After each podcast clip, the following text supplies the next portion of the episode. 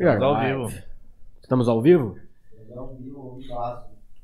Fala galera, tudo bem? Estamos aqui com mais um Entre Amigos Podcast, podcast favorito de vocês.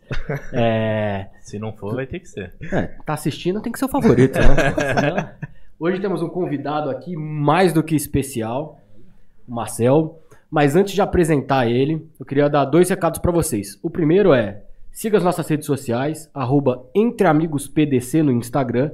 Lá vocês vão ter o link pro Linktree, onde vocês podem seguir a gente no YouTube, no Spotify, em todas as redes sociais que vocês gostam de ouvir, o que vocês usam para ouvir podcast. A gente está lá. Então, segue a gente, EntreAmigosPDC. E a outra coisa é o nosso patrocinador, CJP Manutenção. Então, se você quer fazer manutenção predial, residencial, pau pra toda obra, cota os caras lá, os caras são bons pra caramba, gente boa. Pau pra toda obra já virou slogan dos Eu caras. sei, eu, tô- eu tô- eu sempre falo isso, né? Mas os É. caras são bons, os caras são bons. Cota os caras lá, os caras são muito bons. Ajudem quem, ajuda quem tá nos ajudando. E. Você, tá, você não tá no, no Seu fone. retorno tá só.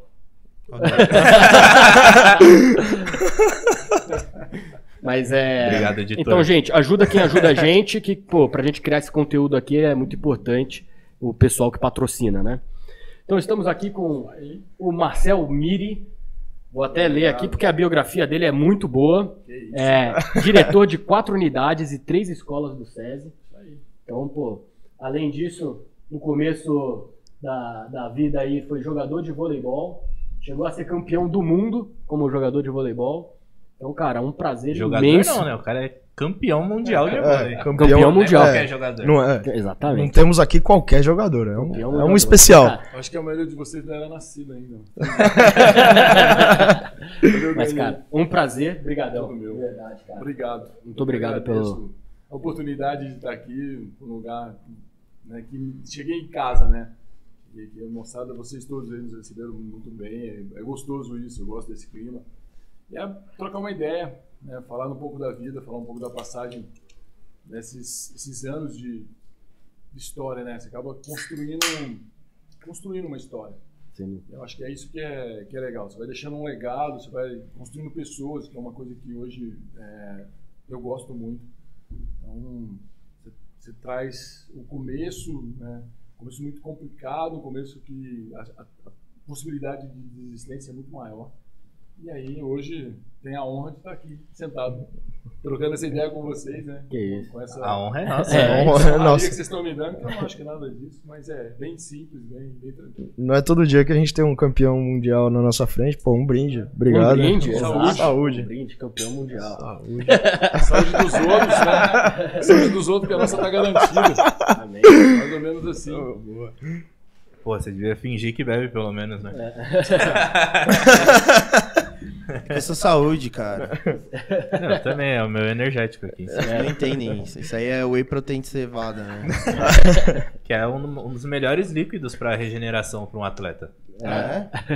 Já ouvi falar muito isso. Já ouvi falar também. Você, você pode tomar uma cervejinha depois do treino que é bom. É, sei, né? Vou- é difícil dar essa- esse apoio, né? Mas. Não, mas, mas pra time campeão falam que faz bem, né? Depois, do, depois de ser campeão, aí você tá liberado, né? Aí é quase obrigatório, né? Aí Vamos levar pode. por esse lado é melhor, né? Dia a dia não dá. Mas, cara, é muita. é, a história, ela, ela nasceu. Eu sou do sul de Minas, né? Eu sou mineiro. Então eu venho, eu venho de uma família tradicional, simples, hoje, né? Minha família me apoiou desde o começo, assim, porque eu, tomei uma decisão muito novo, cara, de sair de casa. Então eu morava areado em uma cidade que tem. Hoje eu acredito que deve ter umas 12 mil habi- habitantes. Cara, Na época tinha Caramba. 13. É, tinha 13, 14. A galera foi embora, tá diminuindo. Normalmente. então, e aí nisso, e eu fui um dos que saiu também. Eu saí de casa com 13 anos. Então, em busca de ser um atleta, cara. Eu com 13 anos você já tinha isso na É, cabeça. Eu era goleiro, jogava futebol. Caramba. Batia, pô, eu adoro futebol. Eu acho que eu devia. Eu tenho que bater um arrependimento. eu, era, eu era bom goleiro, cara. É, que- é raramente acho que uma criança tem o vôlei como inspiração, né? É, Sempre não, começa A história é no- muito louca. É. Não tinha. Ainda mais Qual- na sua época, porque Ah. hoje em dia É, o, o, o esporte voleibol tem crescido pra caramba. Sim. Então, a gente cresceu numa geração do Giba neles, É. não sei o quê. O, o Giba cresceu na geração É, eu, do... ouvia, eu ouvia isso sempre, né? Por causa do meu É, apelido. Não, mas o, o- o próprio, essa geração que jogou veio da geração de 92 também, não sei o quê. Mas a, a, pra quem começou lá atrás deve ter sido muito difícil. Não, né? é, não tinha. O voleibol era um, era um esporte que eu me identifiquei porque eu tinha uma. um- eu construí uma amizade com um cara, assim, eu morava na rua do clube.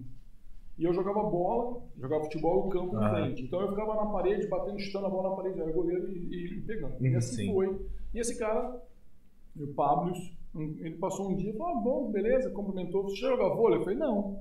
Você quer aprender? Eu falei: quero.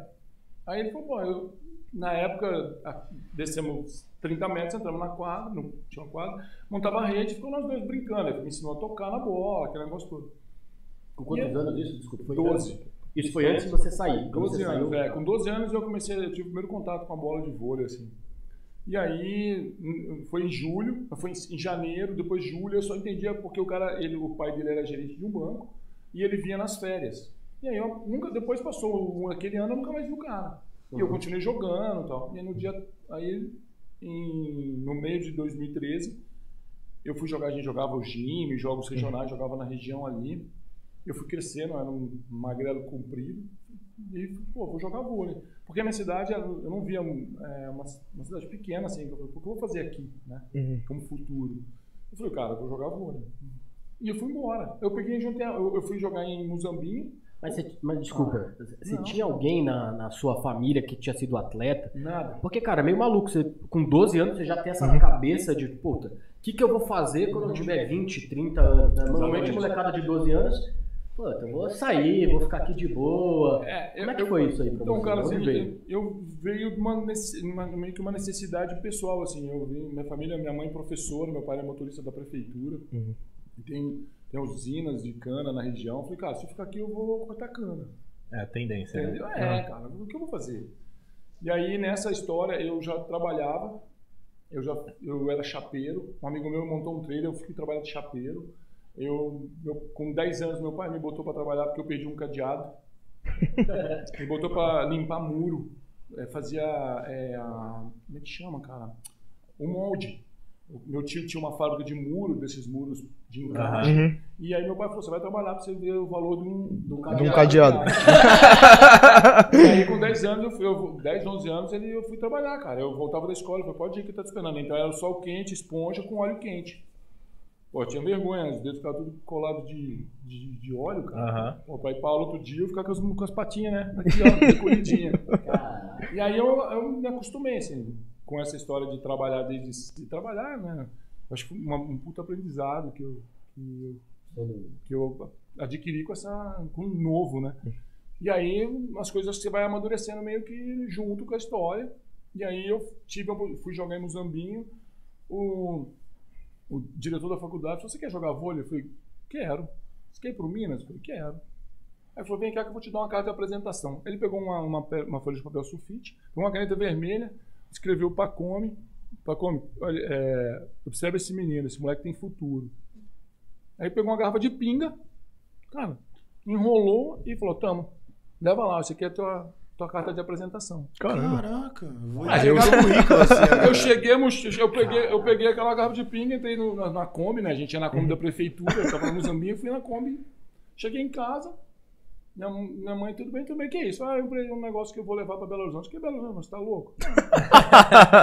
eu arrumei a mala, Com 13 anos. 13 anos, arrumei uma mala, aquela mala, ela é legal pra caramba, aquela mala grandona que você tinha um, tipo um, um fecheclé no meio, né? Um fecheclé não, um, uns furos, né? Uma mala velha, assim. E a mala, eu juntei minhas roupas por dentro. Chamei meu pai, meu pai era maluco. Falei, pai, vou embora. Falei, tá bom.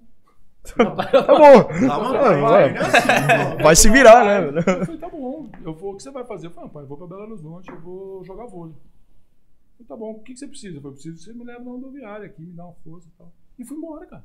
Minha mãe chorando, eu falei, você tá louco? Deixei, não, deixei ele que vai voltar, não vou, nunca mais voltei. Nunca Caramba. mais E voltei. como, como é que foi se virar longe de casa, longe dos pais com 13 anos? Então, cara, aí eu fui.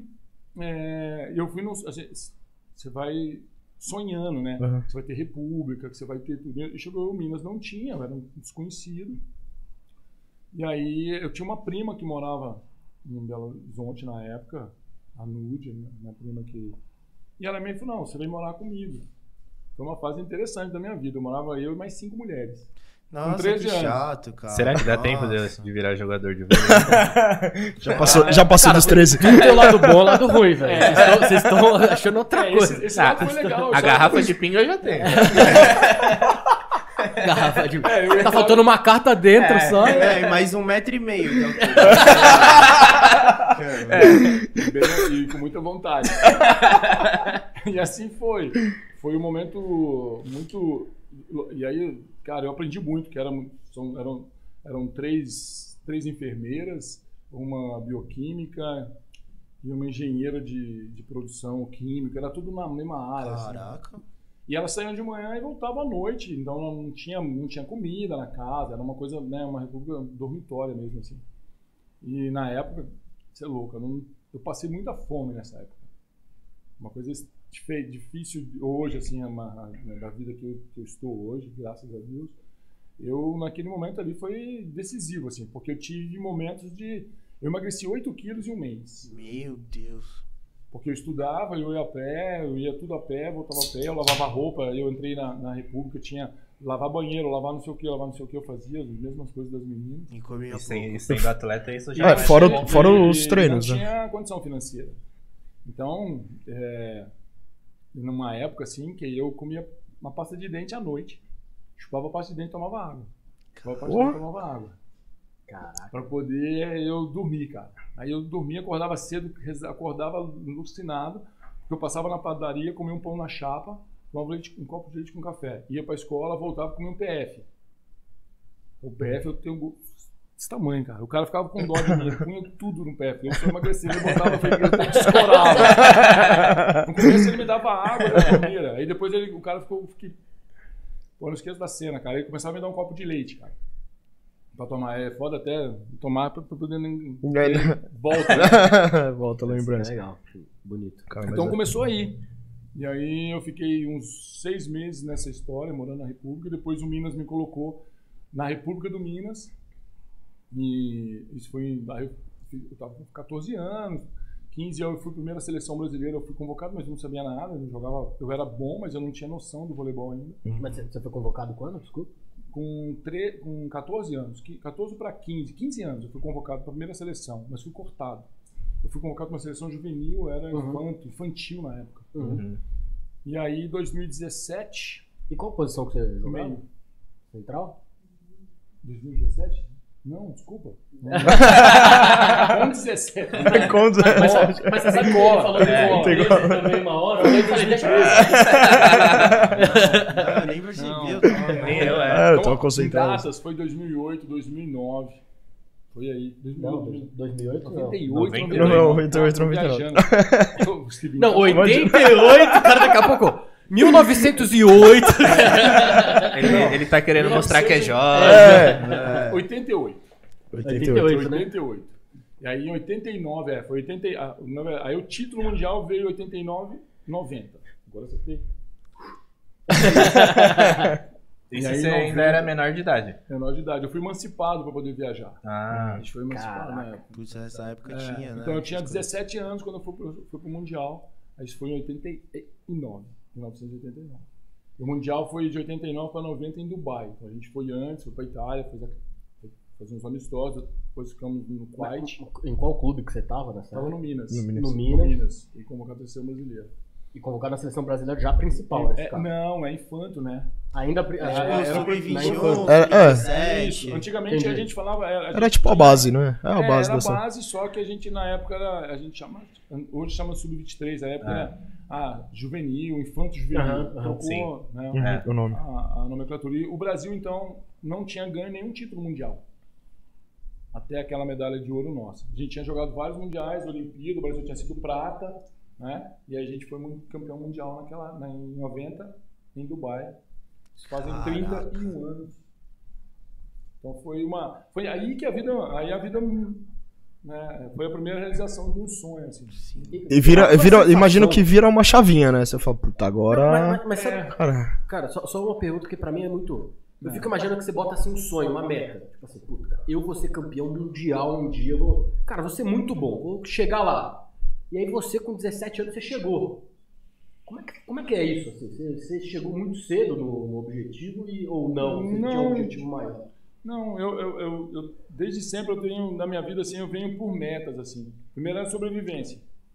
Né? Primeiro é a sobrevivência. Eu quero ficar, mas eu preciso, preciso estar vivo. Então, e aí você vai construindo. Eu fui construindo por etapas, assim. Eu- a minha vida é feita por essas etapas. Até hoje é feita assim. Eu acho que eu tenho um objetivo. Tanto é onde eu estou hoje. Eu, eu fiz um curso há alguns anos atrás, um mastermind. E nesse curso eu escrevi o que eu sou hoje. Que da hora. Entendeu? Eu, eu botei no papel isso, eu guardei na minha carteira e eu andei com isso comigo. Eu, eu tinha uma, uma lista das coisas que eu desejava, assim, não é aquele que eu sonhava pra mim. Eu não, não, não costumo, eu não desisto, cara. Eu não vou desistir.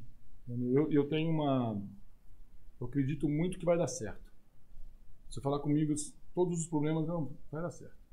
Eu tenho essa. É uma fala que ela é meio natural e é uma realidade que eu trago comigo, assim. Eu aprendi a, a empurrar o limite das pessoas pra cima. Isso até, até explica um pouco. Eu ia fazer exatamente essa pergunta, porque, tipo, abandonar tudo que você abandonou na idade que você abandonou, largar a família, largar Uhum. tudo e tentar alguma coisa. Que até então, acho que nessa época o vôlei ninguém tinha uma noção, Não. não tem como você ter uma projeção, né? Eu, deixa eu falar, eu não acho que nem eu tinha. Entendeu? Nem eu tinha. Eu não sabia. Eu não, eu não tinha É. essa. Eu não, eu não sabia o tamanho. Eu- a gente sabe que o, o, o vôlei é o primeiro esporte no Brasil. O futebol é uma religião. Sim. Não é? É. Mas Isso é fato. Isso é verdade. é uma realidade. Então, assim, eu, eu era um goleiro muito bom. Eu cheguei aí pro time Ribeirão Preto, cara. Meu pai me levou, fiquei uma semana lá, os caras quase. Botafogo? Não. Mineira, não lembro, cara, não lembro. Não lembro o nome, assim, agora não me fala. Eu já tô errando até a data. e aí, nessa história, eu, eu, eu era muito bom. Eu era muito bom mesmo. Assim, eu me comparei a muitos grandes goleiros no Brasil na época. Mas aí o voleibol, ele, ele vem encaixando, cara. Vem encaixando. Eu, e eu fui, eu sempre, eu nunca fui um craque. Eu não fui um cara nato. Eu não tenho a natureza do Giba, a natureza do Tandy, Nauber, que são, são pessoas, Renan, né, tem a, os caras têm essência na, na- neles. Giovanni, Giovanni hoje é um grande amigo. Todos eles, essas pessoas que eu falei, eu tive a oportunidade de, de treinar junto, jogar, de dividir quadra. É, o Giba, eu tenho eu e o Giba num, num nesse, numa viagem para a Austrália, o Giba era, era mais novo. O Giba é mais novo que eu. Era o meu moleque ali, né, cara? Era o meu, era o meu garoto de. de Era o mascote. mascote. O moleque, então assim, tive essa oportunidade de, de trabalhar com todo mundo e construir uma relação muito boa com todo mundo. Eu sou amigo de todo mundo, cara. Tem- Giovanni é, o Giovanni é meu irmão. O Giovanni hoje é. Semana passada a gente liga, conversa 40, 50 minutos, né? Conversando com ele horas. no telefone. Giovanni, deixa eu desligar que eu preciso dormir. Dispensar o Giovanni na ligação é, pra poucos, né? Mas o, o voleibol, o voleibol, o voleibol ele me trouxe aonde eu estou. Eu devo, eu devo, eu tenho uma palavra que eu carrego comigo que é gratidão, cara. Gratidão é uma coisa que ela, a gente não pode né, nunca deixar de ter. Então, assim, o Giovanni, eu tenho uma gratidão eterna. O Giovanni mudou o rumo da minha vida, entendeu? Porque o Giovanni, a história é, pô, eu vou lá e volto, aí vocês ficam à vontade, tá? Não, Ah, fico- Ah, você, não, você que fica à vontade. Faça, faça. Com eu vou- 14 anos. Quanto você tinha de altura? Tinha 1,95 mais ou menos já. E hoje? 92. Eu tenho, ah, eu não cresci nasceu muito, com eu tenho 1,70m. 98. Eu tinha 1,92. Ele roubou, ele roubou nossa altura. É. Pra gente, ele pra mim. Meu, eu tava, eu tava assim, pô, será que se eu Comunismo tivesse- nas alturas. Vamos dividir todo mundo igual, todo mundo fica feliz. Se eu tivesse jogado vôlei, será, ao invés do futebol, será que eu seria mais alto hoje? Eu vi que não. Não, Não, é não. Serginho. Uma coisa não tem a ver com o. Serginho é mais alto que eu, pô. É, Serginho é- mesmo é um líbero do- do- é, razoavelmente alto. que 96. Já é alto pra cacete. Serginho? É, velho. Caralho, eu achava que ele tinha, achava que ele tinha um Velho. 75, um 75. Ele é baixo perto dos, É, ele é baixo perto da, né? é, de quem Ele tá é na baixo quadra. perto do grupo, né? Ah. Hoje, e hoje eu sou baixo perto do grupo. Cara, eu só serviria É pra passar o é sério? lá pano, velho. Hoje eu Tô sou tudo pra cima de 2 metros. todo mundo acima de 2 metros. 2,14, 2,8. Tá maluco. Meu Era Deus. central que você falou? Central. Eu era ponteiro. Quando eu jogava em Minas, eu era ponteiro, comecei como ponteiro, porque eu era ponteiro passador na época. Aham. Eu era um meio que passava, né? Depois eu passei a ser jogador de meio, porque o rodízio mudou, tinha mais jogada, era, um, era uma outro, um, outro, um outro voleibol. E aí eu tive uma entorse nível 3. Fui seríssimo, assim, eu tive uma, uma ruptura pesada do, do tornozelo. Quando eu voltei, eu já voltei já mudando um pouco a passada. Aí o Marquinhos me convocou para a seleção brasileira, o Marcos Lebar, que aí na seleção ele falou, Marcelo, eu preciso de um meio. Você é um cara rápido, porque naquela velocidade de, Uhum. de perna, de deslocamento. E eu defendia bem, vinha dessa parte do goleiro, então eu- algumas coisas, uma coisa vai me vinculando a outra. A gente nem sabe como que a nossa vida vai chegar lá no final. Não E o que você batia, chutava a bola na parede, É, fez a diferença. é, exatamente. Então, e aí eu, eu passei a ser um jogador de meio. E aí eu fui pro Mundial como jogador de meio. Fui mundi- campeão mundial. Depois eu fui quarto no Egito. A gente foi jogar um campeonato juvenil. Eu fui convocado de novo. Depois eu fui para a seleção brasileira, que hoje é a Sub-23, a seleção brasileira B, que a gente Aham. ficou fazendo. Foi aí que o Giba, tava eu, o Giba, Na, Nauber, não. Eu, o Giba, o Ricardinho. A gente foi Porra, cara. é, a gente fez 40 dias de amistosos entre Europa, Ásia, então a gente foi para Austrália, a gente foi para o Japão, a gente ficou 40 dias viajando. E é uma seleção B que enquanto a, Bra- a Brasi- a adulta na, Uhum. tava, ia se preparando para a Olimpíada de 92. Mas nessa época dos seus 14 anos, você já recebia salário, já tinha alguma Não. remuneração, nada? Não, com 14 anos eu, eu morei na época com a minha prima, né? Uhum. Então eu me sustentava, meu pai me ajudava. Eu viajava, ia para Areado uma vez por mês com a passagem comprada. E às vezes, algumas vezes eu ia no banheiro, porque não tinha grana para voltar. A inflação naquela época era pesada. Pai, minha mãe não tinha noção do que eu, que eu usava, Uhum. né? Então eu, nessa época, eu não tinha nenhuma remuneração. Aí quando eu fui morar na República, aí eu tinha toda a parte de alimentação. Aí era, tanto é que foi onde eu fiquei mais fortinho. Aí eu comia, hein? Tem Aí recuperou o tempo perdido. Essa república era um alojamento do clube. Era uma, uma Ah. república do, do clube, tinha Aham. 10, 12 atletas, duas empregadas, como fazia compra duas vezes na semana. Ah, Legal. Aí já era uma estrutura. Nossa. Aí eu é- tirei o atraso, hein? então, assim, aí, daí depois, com 15 anos, os caras deram, tipo, uma bolsa. Eu não me lembro, não me lembro valores, assim, mas é hoje como se eu tivesse, ganhasse 150 reais.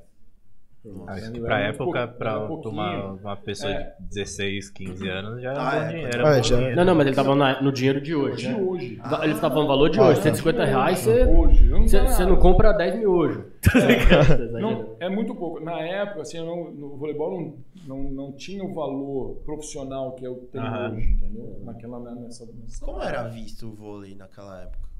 Ah, é como um, um esporte em crescimento, né? Que tinha um trabalho um pouco mais profissional que os outros, né? Uhum. Tinha um pouco mais de visibilidade. Então era, era bem visto. Talvez Ah, parecido legal. com basquete hoje em dia. Aqui no É, Brasil. Depois basquete que, que o Brasil parece que vai mudou, crescer, mas não- é, ainda tá É. naquele meio termo. É, na época do Oscar deu um boom e depois Ah, teve o. Oscar já. É, né? e agora com essa nova liga que veio, né, montada. A NBB, né, é. Tá legal. Tá. Basquete cresceu bastante. Mas depois da, da Olimpíada de, de 92, teve uma mudança Sim. significativa de, de Muito. visibilidade, né? Aí mudou muito. Em termos de patrocinadores, de valores, de valores de, de recebimento de atleta. Aí sim. Aí, Aí- ficou- aí aí ficou mais le- aí ficou mais legal jogar, né? Começou a ficar legal, eu parei. Mas, mas, mas, cara, uma pergunta que É. ficou na minha cabeça é: seus pais no fim do dia acabaram te apoiando? Porque você falou que seu pai Sim. falou, pô, vai embora Sim. tal, Não, beleza, tá sempre. tranquilo. Vai, o mas cara- vai ele, ele voltar. conseguiu te, te Ah. dar o suporte lá, na medida do possível. É, ele fez Não, tudo que ele podia. Entendeu? Meu pai fez tudo Não. que ele podia pra mim, minha mãe, a família, a minha família, meus irmãos. Meus irmãos eram novos, né? Então a gente passou por um momento de grande dificuldade, mas é, dentro do que eu tive, eu tive todo o apoio deles. Todo o apoio deles. Aí, quando eu voltei muito campeão do mundo, você volta né, com- na cidade, eu era coincidir na cidade, eu, todo mundo, conheço todo mundo. Meu, minha, família, minha vida tá lá, né, vinculada Ah, areado, né? Então eu tive 100% de apoio dos meus pais, dos meus irmãos. Eu tenho dois irmãos. Sempre, cara, sempre. E nenhum deles foi pra, pro lado do esporte? Meu irmão, ele ficou comigo em Belo Horizonte, ele sonhou com, né, em ser um atleta também, mas o esquema dele é, é gado, é roça, é atolado no mato. Meu irmão, ele gosta desse lado aí. Ouvir uns piseiros. É, ah, esse, meu irmão, é, ele gosta bastante desse lado, assim, o Madison, ele tem esse, esse viés. E a minha irmã é, uma, é fisioterapeuta, não gosta de, todo mundo pratica, ela gosta de, da prática do esporte, né? Mas de que saiu pro esporte fui eu. Não foi isso, cara. Nesse período assim, um período muito louco de, de, de transição entre é, o que eu o que eu era, né? a fase que eu passei, o que eu vivi como atleta e o que eu vivi pós-atleta, que são duas fases, são algumas fases, né? Aham. Que quando eu parei, eu fui estudar educação física, me tornei preparador físico. Eu era preparador físico, eu era personal em Belo Horizonte. E aí o Giovanni, nessa relação, ele sempre falava: um dia a gente vai trabalhar, um dia a gente vai trabalhar junto. E a gente não teve oportunidade, assim, surgiu uma oportunidade em 2000 e... Agora eu tô, acho que eu tô certo agora. Acho que 2008. O Giovanni me convidou algumas vezes e aí eu falei, cara, eu não vou assim, né? Ah, vem pra cá amanhã. Eu falei, não vou pra aí amanhã. Ele tava em Joinville. Você tá louco, eu não vou aparecer assim do, nada, cara. Tá doido, do nada. e aí eu falei, o dia que você quiser, você me chama com um período de antecedência. E foi assim. E ele me levou para ser preparador físico do time Joinville. E aí eu fui fazer um estágio na seleção brasileira, junto com, com o Bernardinho. E era o Zé Inácio, preparador físico. Eu fui para ficar duas semanas, fiquei dois anos. Caraca. Caramba. E A aí eu- faculdade você começou com quantos anos? Faculdade, cara, nossa, faculdade eu comecei velho. Faculdade eu comecei. Eu não vou te falar, eu não consigo lembrar a data exata, cara. Eu comecei 2000 e alguma coisa. Comecei mais velho. Eu, eu fiz uma parte em Belo Horizonte, e aí quando eu mudei, depois eu fiz uma parte aqui em São Paulo. Aham. Eu fechei realmente aqui em São Paulo, cara. Aham. Então, essa, essa foi a sequência, assim, da parte da educação física, que e aí eu, me, eu, eu- eu fechei a educação física e já e nessa, e meio que estagiando na seleção brasileira. Então, a seleção brasileira viajava, eu ficava de suporte de preparação física lá em Saquarema. Sim. Então, foi um momento de aprendizagem, Saquarema também ruim, né? é, ruim. é, é um modelo mundial aí de, de, de centro de treinamento. O namorado da minha mãe mora lá. Mora lá não, tem casa lá. Eu passei os últimos dois, tirando esse daí que foi Covid, passei os últimos dois Réveillons lá. Nossa, é bonito lá, hein? É. Deve, deve ser ruim morar ali e tal. Cara, eu, eu- na época de seleção brasileira ficar, a gente não tinha oportunidade, porque a gente, a seleção brasileira, essa seleção que está jogando hoje a Olimpíada, ela, ela tem um ritmo de treino muito particular, assim, que é o que dá, dá resultado. Aham. Os treinos são sete e meia da manhã. Diferente de qualquer outro esporte, o voleibol treina às sete e meia da manhã. É, não ia poder ser É, jogador É profissional. muito cedo, né? Sete horas, é o o Bernardinho ele fala sete, sete e meia, ele falava sete, sete e meia. Quer dizer, sete é o café, sete e meia é o treino. Aham. Então os Caraca. caras treinavam, começavam a treinar às 7 e meia com musculação, bola, e até tipo 11 horas da manhã. Parava almoço, bom, você almoçava, tem que dormir, cara. 4 horas voltava. Aí até 6 e meia da tarde, 7 horas da noite. Aí você, então a rotina de treino é muito pesada. Então, Saquarema, Saquarema, acho que eu fui na, na cidade um dia. Nesses anos Não aproveitou nada. então. a gente ia na praia na quarta-feira à tarde, tinha uma folga, a gente ia ali na praia, tomar um banho de mar, que é- bate bastante água ali em frente, É. perigosa até. É. Mineiro meio, né? Não tem aquela malícia do carioca ali com a Não, praia, né? A praia, a praia é lago, né? Praia é lago. no pé não dá não. Então, assim, foi... Mas foi uma experiência gigantesca na minha vida. Mas como é que é isso, cara? É, Até antes, assim, quando você começou a jogar também, um cara muito novo ter a disciplina, porque eu acho que talvez isso daí seja um problema que hoje em dia, que aqui a gente sempre tenta tirar uns insights pra nossa vida pessoal, e eu às vezes tenho esse Sim. problema, imagino que um monte de gente tenha também. Sim. Que é a disciplina de, cara, eu agora vou perder pra ganhar. Porque no fim das contas, tem um pouco disso, né? Não sei se você concorda comigo. De, puta, é, é dor, a vitória só vem depois de um monte de batalha, né? Eu não, eu não sei a receita, cara. Eu sei, eu sei assim que não, não existe a dor no momento. Não existe a perda. Existe o querer fazer. Entendeu? Então era isso que eu tinha na minha cabeça. Era lá na frente. É, é, é o passo. É saber que aquilo ali poderia me trazer alguma coisa. Eu, eu enxergava isso como uma, uma saída, da, de, uma mudança de vida, por exemplo. Então, eu tenho cirurgias, eu tenho lesões, é, dói, dói o joelho, tem algumas coisas que incomodam até hoje. Mas não tem. Na, na época você não, não pensa muito assim na, na perda. Hoje, hoje né, tô beirando os 50. Então hoje você tem uma. Eu tenho uma consciência maior do que eu passei. Eu Aham. passei. Eu, eu saí de casa com 13 anos, aí faz a conta. 13 anos. Quantos anos eu vivi longe dos meus pais, Uhum. da minha família? Isso é uma perda. E perda maior porque ano passado eu perdi meu pai. Então você. Eu, falo, eu não vivi com, com meu pai. né? Eu vivi momentos, eu fazia questão de estar junto, tá? mas você não, não tinha um convívio, né? então você perde, perde sim. Hoje existe um, um gap na história, né? que é esse, eu sou um cara família pra cacete. Então, isso...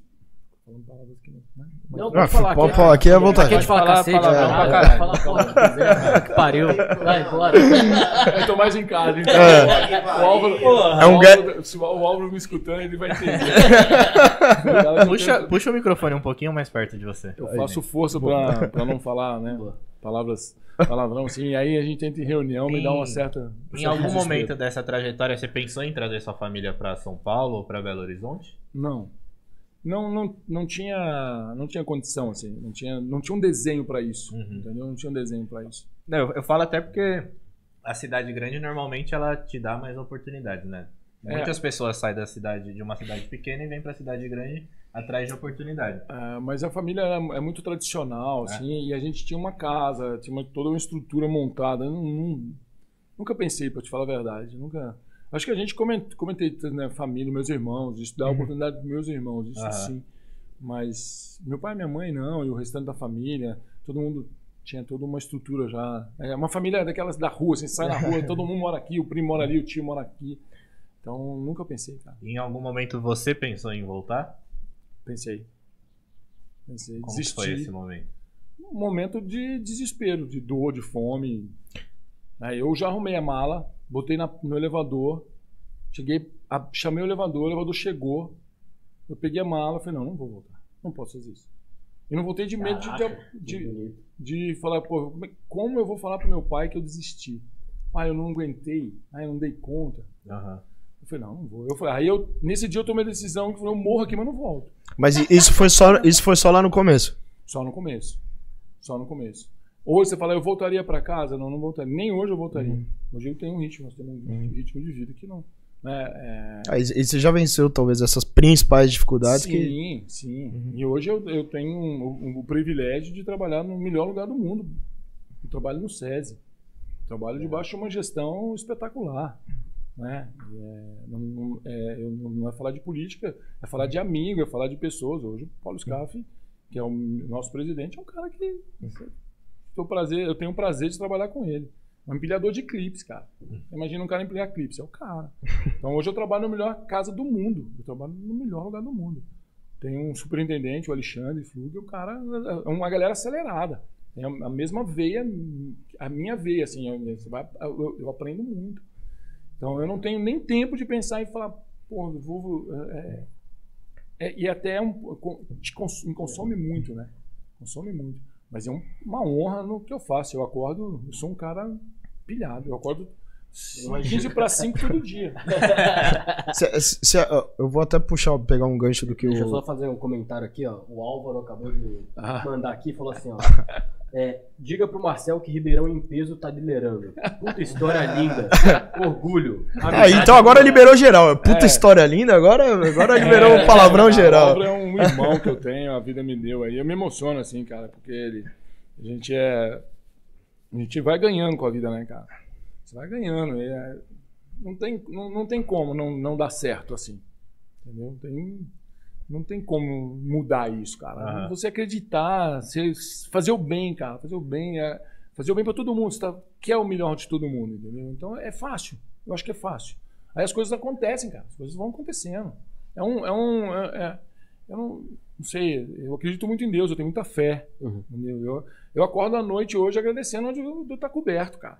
Sim. Entendeu? É coisa simples. São coisas simples. Eu acordo, eu acordo à madrugada, eu pô, agradeço a Deus porque eu tô deitado numa uma cama muito boa, que eu tô coberto, que eu tenho um cobertor. Cara, eu, eu dou risada de mim de noite, cara. Isso é meio maluco, né?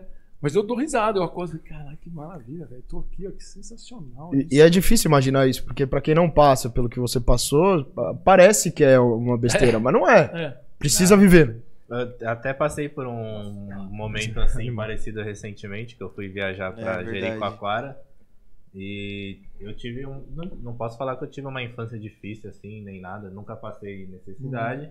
Mas eu não podia viajar pra onde eu queria, não podia comer 100% das coisas que eu queria, mas nunca passei Sim. necessidade. Meu pai sempre fez de tudo pra dar o máximo que deu, e tanto é que hoje ele chegou num. Ele conquistou muita coisa que a gente nunca imaginou que alguém ali da onde a gente veio, do, da- do fundão da Zona Sul aqui de São Paulo, chegaria. E aí é uma coisa, não sei porquê, mas toda vez que eu entro em um avião, que tipo, eu tô pagando a minha viagem 100%, eu entro, eu choro. Bonito. Comecei a escutar uma música que a música falava exatamente disso, de quem vem de baixo e tal, tá conquistando as coisas. E ele me levou no aeroporto, Obrigado. o Felipe me levou no aeroporto ainda esse dia. É. Aí eu mandei mensagem pra ele, falei, mano, você não acredita? Ele falou o quê? Eu Falei, entrei no avião e tô chorando. Ele falou, como assim? eu falei, escuta essa música e entende. Aí, ele, aí a gente É que ele é o sem emoção daqui da história toda, É. ele é o mais sem emoção. Ó, o coração de gelo. Mas é- agora, mas agora tá mostrando aí que Tá não é revelando. sempre assim, Só tá sem revelando. emoção pra relacionamento. Mas aí é, é muito engraçado você É, ver essas coisas. a- né? até Cara, pegando o, o é gancho coisa, é do coisa que... que faz a gente dar valor pras coisas, realmente. Ma- né? Mas isso é uma coisa que eu busco muito. Porque eu, na verdade, tive uma, uma infância muito boa. Pelo contrário, aqui, eu, cara, tive tudo. Quando tive a oportunidade de viajar pra fora do país com 15 anos. Cara, então Uhum. assim. Mas eu Experiências bem parecidas. né? Não, mas assim, eu- uma, uma das coisas que meu pai sempre fala é, cara, você fazer da oportunidade que você tem o melhor. Sem Então, dúvida. não- não é demérito nenhum você ter Claro, não, ter. são histórias. E- Cada um de nós escreve a sua. Exato. Não é que você precisa passar por alguma coisa para ser. Exato. Não é isso. Eu, eu acho que é o que você faz hoje. É a Concordo, forma que você faz hoje, é o que você busca hoje, é o bem que você hora. faz hoje. concordo. É o teu entorno, entendeu, cara? Eu, eu vejo isso, assim. Con- Porque, concordo. se, se- porque se- a, a felicidade, ela tá vinculada a, a um, a, um, a um estágio de aceitação, cara. Né? Porque a felicidade, ela não tá vinculada a nada. Uhum. Está vinculado ao teu estado de aceitação. Você aceitar o momento que você vive. Viver o seu melhor dentro da condição de fazer o seu melhor. Não é? Não tem. Não precisa. Não precisa de muito. A gente não precisa de muito. Na verdade, a gente não precisa de nada. É, eu, eu, eh, meus dois, eu tenho dois filhos do primeiro relacionamento. Eu, os meus filhos, eu ensinei a eles uma coisa: aprende a viver sozinho. Você tem que viver sozinho. É. Você não pode depender. Não posso depender. Então, assim, eu acho que hoje eu pago um preço altíssimo. Eu tenho um ano e meio que eu não vejo meus filhos. né? Eles estão aonde? O Mikael hoje mora em, na Crimeia, na Rússia. Meu Ele é Deus. modelo, estava viajando o mundo. Caraca, que da hora. vive o mundo, viajando o mundo como modelo. E a Camille mora em Los Angeles, com tem um curso de inglês, construiu um curso, trabalha. E a Camille está casada, o Mikael está casado. Nossa, que demais. Mas E que assim- pra eles é o melhor, né? É o melhor, mas foi o que Eles eu é o melhor. Eu falei, vocês... Eu tinha um sonho de falar inglês quando eu era pequeno. Mas não, eu, falei, eu tava num mundo que tu não falava inglês. Eu falei, cara, legal, né? Aham. Preciso falar inglês. E eu, eu falo, não, não falo, mas eu, não- eu, me, eu me viro. Né? Eu me viro. Passar fome na Disney não, passa. Não, não passa. Ah, não, não passou em lugar nenhum no mundo. Pode jogar na Rússia que eu me viro. Pô, agora não. Agora eu tô velhinho. De- já de- tô- desde os 14 aprendendo, Ah, né? Já um foi, ralado, já, já. Mas, não. Mas eu fiz questão de dar essa oportunidade para eles, entendeu? E hoje eles, pô, o Mikael está aprendendo a falar russo, a Camille fala, já tá busca francês, toca, tem uma baita de uma guitarrista, né? Então assim, tem uma, uma história que eles se viram. Eu nunca falei para eles façam faculdade. Um dia a Camille mesmo na escolha dela de faculdade, pai, você não vai falar nada. Eu falei, quero né? Escolha sou é você, não sou eu, cara. Que se foda. Aí eu, Tô-. É, é o nosso logo, é o nosso logo. Foda-se, escolhe. É, porque não, É não, é- não é, não é as, as escolhas elas são, cara, é, eu, eu escutei uma fala assim, é, eu, eu desejo que você tenha bons desejos. A vida é assim, né? Você precisa ter bons desejos. Se você tiver maus desejos, você vai viver os maus desejos, cara. Se você vai ter bons desejos, você vai viver. É questão de prioridade. A vida você prioriza, né? Alinha, alinha as expectativas e toca. Não adianta vocês. Eu, qual a expectativa de vocês na minha vinda hoje? A gente tá conversando. Eu, cara, eu falei, vai ser legal pra cacete. Vai ser legal pra caramba. Eu falei, pô, desde quando a gente tá conversando e poder eu não conseguir vir, eu falei, pô, vai ser legal pra caramba. Eu vim mó gás, assim, e eu acordei hoje 15 para 5, eu acordei 4 e meia. Se você tá com sono, eu não tô nada, tô no gás, vambora. Se eu ficar conversando até as 4 da manhã, eu não vou ficar. Então nós Mas temos é um isso. desafio. Hoje é maratona. Hoje é maratona. Maratona, vai cair logo logo a galera de Uber. Mas, ô, Marcelo, como é, que é, como, é que é esse, como é que é esse processo de, de aceitação das coisas pra você? Porque muita gente, às vezes, eh, tem dificuldade de tomar umas decisões e aceitar as oportunidades da vida porque fica pensando, puta, será que é isso que eu quero? Será que é isso o que mais vai me fazer feliz? E você não tinha essa expectativa sobre o vôlei lá com 13 anos. Foi uma oportunidade que surgiu, você falou, puta, eu vou, Uhum. e em determinado momento que você teve vontade de voltar, você falou, não vou voltar nem fudendo. Isso. E como é que é isso? pra- Mas o que, o que eu vejo que talvez seja um meio padrão com as coisas que acontecem na sua vida. Você se abre para as oportunidades e vai. Mas não, É. não volta atrás nem a. E como é que. Não. E isso no final te, te traz muitos benefícios. No fim das contas, o seu discurso de vai dar certo. Vai dar certo. é, é, dá, no É fim. mas- e, e como é que. Mas. Parece que você também não escolhe aonde vai dar certo. A oportunidade vem, você abraça e vai dar certo. Como é que é isso pra você, assim? Eu, você, me, você me fez uma pergunta bem difícil, cara. então por quê? Porque eu vivo ela muito natural pra mim. Entendeu? É muito natural encarar a vida pra mim, assim. Eu acordo todo dia com a expectativa de fazer o meu melhor. Então, independente onde eu tô, Uhum. independente da, da- com quem eu converso, eu não tenho, eu não, eu, eu não tenho diferença. Eu não, não tenho diferença de, de tratar hoje. Eu, eu- eu tenho a oportunidade de estar com o Dr. Paulo Scaff numa reunião, uma- no dia a dia que eu encontro com ele, e, e- e da Cícera, que é a, a menina da, da limpeza. Eu, eu, eu, navego com muito, com muito carinho em todas elas. Então, qual é a minha expectativa? É de fazer o que eu sei fazer melhor, é passar essa, essa força, passar energia para as pessoas de, de, de, de construção, de busca, de fazer o melhor, entendeu? Então, eu não crio uma expectativa é, e eu, eu me decepciono, não sou um cara que não me decepciona. Uhum. Eu me decepciono. Mas eu decepciono não é com as vezes com as outras pessoas, é comigo, é com a expectativa que eu criei. Faz parte, né? Faz Eu parte. Acho que faz parte, até pro engrande... tipo, É. pra você melhorar, e você ir mais e É se isso. esforçar mais e tentar mais. Eu tenho um, eu gosto de, de algumas leituras assim, e eu fiz, eu tava vendo Simon Sinek, não sei se, se o nome certo desse cara é esse mesmo. Do Ele fala o seguinte- Golden Circle, né? É. Ah. Ele fala o seguinte que é, a gente merece um copo de isopor, não é uma xícara de porcelana. Eu sei o meu valor, eu sei, eu sei onde eu, o meu lugar. Eu sou um cara do, eu sou um cara do copo de isopor. Eu não tô atrás da, da xícara de porcelana. Eu tendo o meu café ali no, num copinho de isopor, cara. Antes alguém pergunta, mas você toma café? Cara, eu tomo até café na mão. Com ou sem açúcar? Sem açúcar. Eu, eu sou um cara evoluído. Agora dei valor. Eu tomo muito café, sou um viciado em café. Tenho, Nossa, nem fale. Tenho várias. Tem algumas máquinas de café onde eu faço. eu- eu- Tá colecionando já. Cultivo. é, não, não, aí essa parte, graça, ainda não. Eu espero que meu irmão tenha um alqueiro lá e me dê um cafezinho. Mas é, é um pouco disso, cara. Eu não tenho a, a, a expectativa de, de dar certo. Eu, eu carrego ela comigo todo dia. Eu tenho muita fé que vai dar certo. Eu, tenho, eu, eu acredito muito em Deus na, na- na- nas minhas ações. Assim, eu, eu não faço, eu, não, eu não, não acordo pensando em, em fazer nada de ruim para ninguém. Eu acordo fazendo, tentando fazer o melhor. E aí eu, e as coisas elas ac- acontecem, cara. É uma coisa impressionante isso aí. Eu muito tempo atrás eu li o livro é, Poder da Atração, é isso? Não, como é que chama? Tem. Mas eu- tem- eu- tem- acho que- segredo. é, tem- O Segredo, The Secret. The Secret. The Secret. Eu li esse livro, cara. Eu, ah, cara, eu hoje se Você eu- leu, você falou assim, pô, desde os 13 anos eu tô fazendo isso, esse cara escreveu agora. É isso. Então, assim, ele, ele encaixa. Te juro que ele encaixa. Hoje, no dia a dia, assim, aconteceram agora na nossa vida várias. Cara, vai acontecendo. Você fala, não, né? E, até, e, e- e causa uma estranheza, assim, porque, cara, quando eu era menino, eu tinha medo de morrer.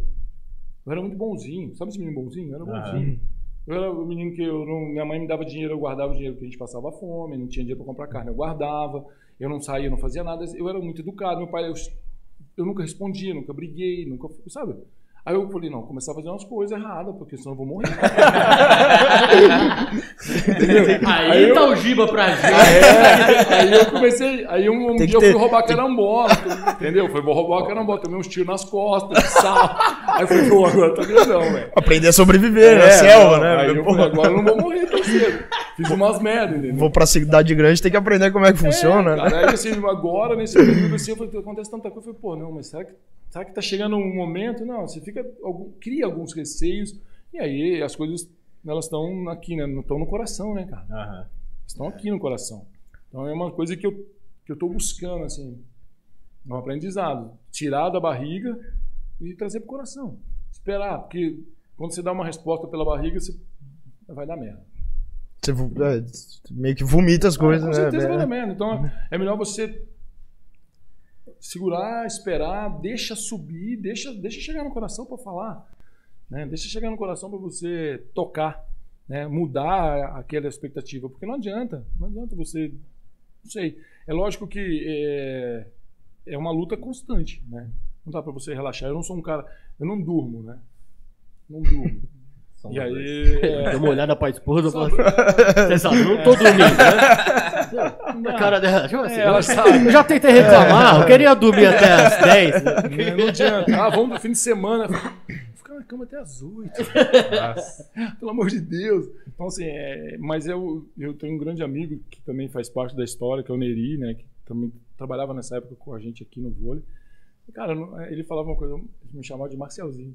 Marcelzinho, eu não consigo controlar meus pensamentos. É uma verdade hoje, eu não consigo controlar meu pensamento, né? A gente tem uma demanda muito grande do SESI, tem o, fazer dar certo nessas, nessas unidades é uma responsabilidade enorme, uma honra e uma responsabilidade enorme ao mesmo ao mesmo É muita tempo. criança, né? É, É muito- Tem, futuro, tem né? um né? impacto É social muito grande, é muito né? tudo, impacto né? social, é muito cara, tudo. esse projeto é legal. Uma casa preocupada com o futuro do Brasil, que está que tá sempre à frente aí. Então, você, você estar a, ter a, é, a- a responsabilidade de, de cuidar ali, ela, ela te deixa, né, às vezes, uma reclamação de um pai. a gente tem 99, 140 mil alunos. Um que reclama, já, a gente já, dá um, já quer atender. Então, aí chega à noite, às vezes, o cérebro ele dá uma acelerada, né? Não, e Até- tem situações que são situações complicadas, né? Sempre. É, Sempre eu, eu tenho proximidade com o Álvaro, porque é o pai da minha esposa, então obviamente tem uma proximidade. Cara, e existem diversas coisas, assim como todas as empresas, só que quando você tem um cargo alto, cara, desde o processo você ter que demitir alguém, cara, isso daí tira o sono. Às vezes, Aí você mexe com a vida das pessoas. às né? vezes um aluno fala assim, puta, eu sofri bullying. E aí você tem que entender aquele cara É. lá. E, e aquilo ali não é.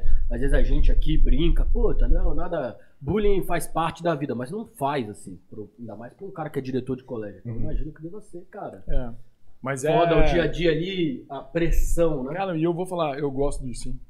Você gosta? Puxa. Hoje Você eu, gosta de eu pressão, aprendi, né, cara? aprendi a lidar É, com pressão. atleta. O cara gosta de Atleta, pô, pressão. é a adrenalina do cara. É. Cara- Isso, isso, isso o esporte me deu. Esse eu trago do esporte. Eu tenho, eu gosto da antecipação. O esporte ele me deu isso. Ele me deu atitude. Eu não sou um cara É. que, ah, eu preciso decidir, eu decido. Eu não demoro, eu, eu tenho, uma- sou prático.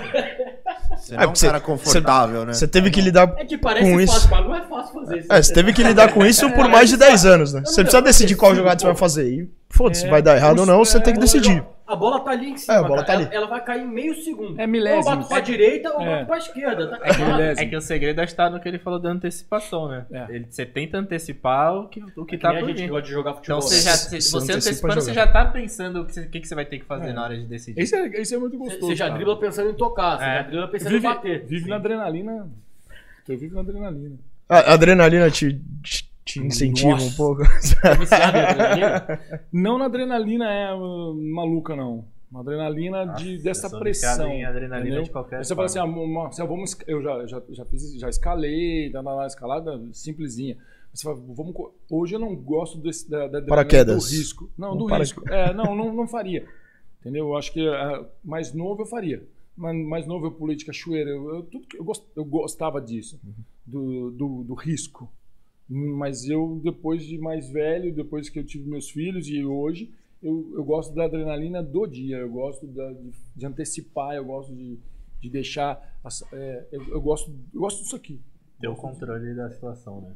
Não sei, não gosto, não, não, é, não tem meu controle da situação. É saber que eu fiz o meu melhor. E aí isso aí é, é, é a certeza que vai dar certo. Porque se você faz o seu melhor, a tua equipe vai, você vai cascatear isso. Sim. Né? Hoje na gestão eu acho, é, é, acho não, eu tenho convicção. Achar é, é uma ciência, né? É. Axiologia. Eu não acho, eu tenho certeza. Ou você sabe. É, não, Não dá sabe pra ou não trabalhar. sabe, né? Não, não dá pra Tá trabalhar. certo, velho. É. Não dá pra trabalhar. Não, eu acho. Não, você acha? Acha o quê? Sim. Acha uma correntinha quando joga futebol. Ah, eu- o que você achou? Achei, do Axiologia é Ah, foda. eu achei uma correntinha. No... Não, não é isso. Axiologia. Você precisa ter a certeza ou não. Eu não, eu não, não sou o dono da verdade. Eu posso. Se eu não sou, não sei, depois eu te falo. Mas eu, ah, eu acho que vai. Não, vai dar certo ou vai dar errado. É um termostato. Você chega, você não pede pro, pro- pro ar-condicionado 20 ou 25. Ó, coloca entre 20 e 25. Não, ou você põe 25 ou você coloca 20. Sim. Você não fala pro médico que tá operando o coração, ah, eu acho que é, É. assim que opera. É, eu vou cortar essa É, veia, mas eu, não, eu vou, vou tentar. Não. não é? Então, a- a- hoje, é, as decisões, e a- eu trago, busco isso na vida, é isso. É, não é. Tá certo ou errado? Eu falo para as pessoas, moça, vai resolver? Eu falo, vou resolver. Ah, que bom que você vai resolver. Eu falo, não, não quer dizer que é bom para você. é, ué. É, ué. Você me fala, eu, eu vou. Você tem, a a vida é assim, você tem dois caminhos, cara. Ou você vai pra direita ou você vai pra esquerda. Eu vou falar isso pra minha esposa, vamos ver a reação dela. Não, você vai Vou dormir no um sofá. teste, você pode dormir Vai dormir uma semana no sofá tranquilo. Não, mas é isso, Tem cara. comprar um sofá melhor. Mas tem que estar disposto a conviver com isso. Se Não você tá disposto adianta. a viver no sofá. Ou você vai se enganar, ou você vai continuar dormindo na cama sem falar o que você precisa falar. E sem resolver. É, e tem uma palavra que, que, que, que vem junto, assim, né? Eu sou muito autêntico, cara. Eu não tenho, eu não tenho porquê. Não tenho compromisso com, com mais ou menos. Não tenho compromisso. É, fugindo um pouco e dentro da mesma área, nós somos. Eu, tô falando nós, desculpa, né? Eu acho que é muita gente. Nós é muita gente, né? Eu, eu fui acostumado a ser medíocre. É verdade. Né? Quando você fala que a pessoa é medíocre, A sociedade é. é, nó- infelizmente Em nós, média, vai. é isso, bem. medíocre vem da palavra média. Mediano. Mediano. Então, eu, se- quando eu estudava, né, era 60%, pu- 60% eu tinha que tirar 61%. Eu tirava 6,5%. Cara, eu comemorava em casa. 6 é 10. Então, assim, é ridículo. Né? Hoje eu enxergo isso. Então, nós estamos acostumados a estudar pouco, a fazer as coisas mais ou menos, a ser medíocre, a aceitar imposições gerais. Né? A vamos gente é ensinado a garantir o mínimo, é né? isso. Então, no- o dia que você sai da média, você deixa de ser medíocre, você passa. O balizamento de nível é sempre É por baixo. É isso. Então, eu, eu, eu não tenho compromisso com isso. Eu aprendi isso, aprendi muito isso como, a- como atleta, aprendi isso dentro do SESI, a fazer o meu melhor, a, a- a construir o, o melhor dentro e, e- e como preparador físico. E eu, eu- isso foi uma descoberta, eh, não é uma descoberta, é que você vai se enxergando e vai entendendo o teu lugar no mundo, né? Você vai se conhecendo, né? Exatamente. Eu aprendi o seguinte: eu sou um cara que eu, eu tenho uma missão que é trabalhar empurrando todo mundo para cima. Hoje a minha preocupação é quem vai trabalhar no meu lugar. É quem vai substituir quem. Eu preciso, eu preciso dar à minha equipe a oportunidade de ser melhor. Ah, É isso. O, o, o, o Pajé até perguntou se você tem alguma meta. É, é o Pajé, o Pajé. A gente não fez a introdução, Não, avisar, pajé sou eu. E- e Excelente. a, a respeito de como você se sentiu sendo campeão mundial com 17 anos, se você precisou rever seus objetivos e vo- você falou que trabalha com metas Uhum. periódicas entre as. Uhum. Mas falando tudo isso, você tem algum objetivo maior, uma obstinação que também é um cerne para as metas que você coloca? A sua missão, você tem uma missão clara que, que te guia? Tem. Primeiro é essa fé em Deus que eu tenho. Uhum. Eu acredito que tem essa. essa eu, eu, eu tô, a gente estamos aqui por alguma coisa, Uhum. né? Então eu acredito muito nisso. Quando eu fui campeão do mundo, eu fui campeão do mundo motivado a, faz, a sair de casa, a, a ser um atleta. Então eu, ah, fui, o, o ser campeão do mundo foi uma consequência de equipe, de grupo, Uhum. enfim. É, as escolhas que eu tive depois, sim, balizaram onde eu estou hoje. Então, eu sempre fui uma pessoa que eu tomei decisões. Eu precisei tomar decisões na vida. E eu acho que é- é- e aí vem um pouco de encontro com a tua pergunta. o que, que eu tenho hoje? Eu, eu tenho que tomar decisões agora. Uhum. De vir aqui, estar aqui. Amanhã eu tenho decisões para tomar no SESI. E assim você fala. E aí qual é o, o meu futuro? Meu futuro é agora a gente mudou, eu mudei de casa, porque a gente mudou o objetivo, a gente botou esse outro objetivo de sair de um apartamento menor para um apartamento maior. Então eu vou construindo isso. E aí o- a- hoje se você fala qual que é a, é de, de ver o que eu aprendi fazer hoje a minha vida com a minha mulher, fazer ela feliz. Eu, eu, eu fico prestando atenção no movimento dela. Hoje eu cuido do movimento dela, o que, que ela quer, o que ela gosta. É, é- é- eu, eu cuido, eu gosto disso. Então eu, eu gosto de cuidar. Então se você fala assim, qual é o teu objetivo? É, é cuidar. Entendeu? Hoje o que me motiva é acordar para para cuidar do meu filho que está longe, para cuidar não que Esse é hoje seu eu não sonho, trabalho. cuidar das pessoas. É, Do- do- das pessoas que estão perto de você. E, e isso é muito louco, porque. porque. Eu, quase- eu sou quase um ogro, se falar com um Álvaro assim, eu sou um cara assim, extremamente explosivo. Né? Eu não. Explosivo que eu falo. é, eu- eu- não é questão de explosivo. Eu falo pra você, eu falo, a gente precisa pintar esse, esse copo aqui e tal, essa taça. Aí passa uns dois dias você não pinta, eu falo, por que você não pintou? né? Porra! Ah, não, não, não, porque o que é que acontece? É, as pessoas têm uma. E eu trabalho sem elas. São bengalas. Aham. A maior bengala do mundo é Deus. Já perceberam isso? Você Deus vai me dar. Deus, Ah. Deus vai fazer. se Deus quiser, vai dar É, se certo. Deus não, mas quiser. Deus quiser como? Ele Deus quer. te dá a oportunidade de fazer, irmão. Você tem que Você é fazer. louco? Você acordou? Querer dar certo, ele sempre quer. Então, é uma bengala, A né? única bengala que eu uso pra Deus, eu falo assim, ó. Eu vou dar oportunidade pra Deus pra me abençoar na Mega Sena. Eu vou jogar. Porque, meu, se eu, se eu achar Isso. 10 milhões de, de reais no chão, eu não vou pegar. Porque não é meu. Então, cara, eu vou, aben- eu vou pego. deixar Deus me dar saber. Aí eu, Eu jogo lá de pego. vez em quando uma Mega Mega gente não quer fake. Você não vai pegar. Você vai pegar. Ah, eu Nem você aí você pego. não vai pegar. Sabe, sabe, o, sabe o que eu acho? Eu pego antes de saber que tem 10 milhões. Eu só vou contar depois. Chão, cara. Com certeza bom não vai trazer pra sua vida. Não. Pode ter É certeza. pegadinha. E se, Tá foi pegadinha, Deus, e se foi Deus que deixou no chão lá pra você pegar? Não é, porque Deus sabe que eu não vou pegar. Se fosse Deus, ele, sabe, ele me conheceria bem. Pegadinha. Sa- Eu sabe tô o que- esperando achar uma coisa 10 que eu, milhões na rua. Uma coisa que eu acho muito louco, que às vezes as pessoas não sabem lidar, que você fala, às vezes acham que eu sou ogro. Mas eu acho que muito tá na intenção, independente da forma. Sim. Às vezes, cara, você pode ser um ogro, é, porque às vezes a Palavrão pessoa. O palavrão, Ixi. o jeito pode ser meio torto. A pessoa às vezes pode merecer também.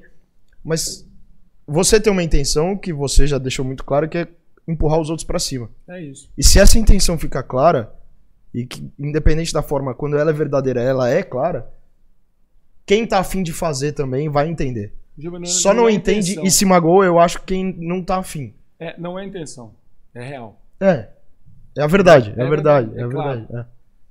Entendeu? Porque a intenção, é, de intenção, o inferno tá empanturrado. Tá cheio, né? né? Então não é Todo intenção. mundo com intenção de emagrecer comendo hambúrguer. É, é, não, segunda-feira começa. Não, não- dá. É, eu já, meu, eu, eu admito, eu não vou começar. Acabou. É, tipo academia, não vou fazer. Vou fazer. Esquece. Eu- eu- eu as pessoas, começar as pessoas têm desculpa. Uhum. né? Tudo Não, isso é desculpa pra falando tudo hoje em dia, Ah, cara. não, por causa disso que eu tenho. É, Aí fala, não tenho tempo. Um dia a doença vai te mostrar que você, Você tem tinha tempo. tempo. Não, né? que você vai ter tempo. Ela vai te meter na cama É. e ela vai te mostrar que você sempre teve tempo. Você escolhe. Ou você faz agora, ou você vai empurrar com a barriga até a hora que ela, ela vai entrar na tua vida e vai falar: agora você vai ficar deitadinho aqui por uns, uns três anos pra você aprender. Que É a você prioridade, né? escolha. Você teve tempo, São mas escolhas. você não priorizou. São escolhas. A vida é feita de escolhas, cara. A vida é feita de escolhas. Que da hora. Toda hora. Você tem duas. só não tem a última que só ele sabe. A hora que ele, fala que ele, Uhum. que ele está lá, você vai embora. Mas até lá é escolha. Você escolhe o direito e a esquerda. E, e deixa eu te perguntar, cara, porque isso daí é uma coisa que eu tenho filho, eu tenho uma dúvida. Que é assim, você teve filhos. E imagino que naquela, naquele período, não sei exatamente se foi antes de 2000 que você se aproximou, se foi depois. É, mas assim, desculpa. A forma não importa, a- é a verdade. Mas assim, cara, como que. Porque às vezes, pra gente se dedicar mais ao profissional, a gente tem que abrir mão um pouquinho do pessoal. Porque a gente tem 24 horas. Então, esse que é a- o negócio do não ter tempo é meio que isso. Aham. Como é que foi esse período pra você de tipo assim, puta, eu tô com uma família, mas ao mesmo tempo eu sou um atleta, ou eu, Uhum. eu tenho alta performance. Como é que você consegue equilibrar isso bem? Eu não, eu não sei. o tempo que passa longe, né? É. Porque são viagens, é Exa- tempo... Exato. É, Então, assim, é muito Eu, eu vou te falar que eu não sei, não sei se é equilíbrio. Eu sei que é verdade. É você ser verdadeiro. Eu nunca menti para meus filhos. Ah, eu vou fazer tal coisa, eu vou sair, eu vou voltar, eu vou viajar. Eu, eu- então, é, e eu tinha, eu fazia questão na época que eu trabalhava igual um maluco como personal. Então, eu fazia questão de voltar para casa e almoçar com eles. Eu não ligava a televisão, não ligava nada. Era, se era cinco minutos, era cinco minutos. Era de luta, de guerra. É, é a intensidade que você dá naquilo que você está fazendo. Então, eu vivi isso. Eu vivo isso. Se eu tenho meia hora para a gente conversar hoje, a gente está morando mais longe. Então, eu falei para onde a gente veio conversando, é ótimo. Porque antes a gente morava perto do SESI, a gente chegava, voltava do SESI, ela chegava do SESI, treinava, ficava ali, ia para casa. E aí a rotina da noite é tomar banho, é lavar o cabelo. Então tem, né? Toda uma rotina dela. Tem um... Aham. Aí a gente não cria-se uma rotina que não é a melhor do mundo. E hoje a gente tem uma rotina que ela, a gente está andando 18 quilômetros a mais, mas são 18 minutos a mais que a gente conversa. Então Ah, tudo bem para voltar. Então eu eu tô achando sensacional. Então é a intensidade que você dá naquilo. Então você vai abrir mão, não é abrir mão, você vai é, é viver o momento da melhor maneira possível. Então, quando você tiver com teu filho, você não pode estar pensando no, no podcast que você vai fazer, você não pode estar pensando, os meninos vão te ligar, que não sei. Cara, fecha, desliga, é 5 minutos, 10 minutos. A, a entrega é o, é o valor. Não adianta só estar perto, né? É, eu, que eu estar conheço- presente, eu de conheço- fato, Eu né? conheço Você usou, inclusive, a palavra que meu pai sempre fala. que é, é, viva intensamente. Intensamente não é que nem maluco. Intensamente não é você fazer tudo o tempo inteiro que, do que você quer, o momento que você quer. A vida não é você fazer o que você quer. Porque a vida é dura. A vida, Lógico, vezes, não. Você precisa fazer o que você não quer. Ela é 90% Mas assim, dura. Se você precisar fazer uma coisa, trabalhe pensando no trabalho. É. Esteja com a sua esposa pensando na sua esposa. Fique com seus amigos pensando nos seus amigos. Fique com seu filho pensando no seu filho. Cara, exatamente a palavra. Uhum. É isso. Então, cara, muito legal. Assim, Eu- eu- é, é eu vejo isso, que eu-. E no fim das contas dá resultado, né? A gente vê as pessoas É. que têm essa cabeça meio. Parece que a pessoa que consegue pensar mais processualmente tem essa facilidade, né? Não sei se tem. Cara, eu, eu acho sabe o que, que aconteceu? Eu acho assim, as pessoas. O mundo virou muito. Muito de cabeça para baixo, né? Os valores Ah, se inverteram se completamente. inverteram, né? Tá tudo Hoje poste avesso. também já no cachorro. É, Caraca, literalmente. você olha assim, tá tudo errado, né? Você vê hoje O a- cachorro tá errado de ficar perto. É, cachorro. não, a, a rela- a relação, a relação, a relação tá muito louca. Então, se você não, não, eu acho que tem o, o simples, o básico, ele funciona. Não pode perder o básico. Você não pode perder a essência do negócio. Você não pode perder o respeito.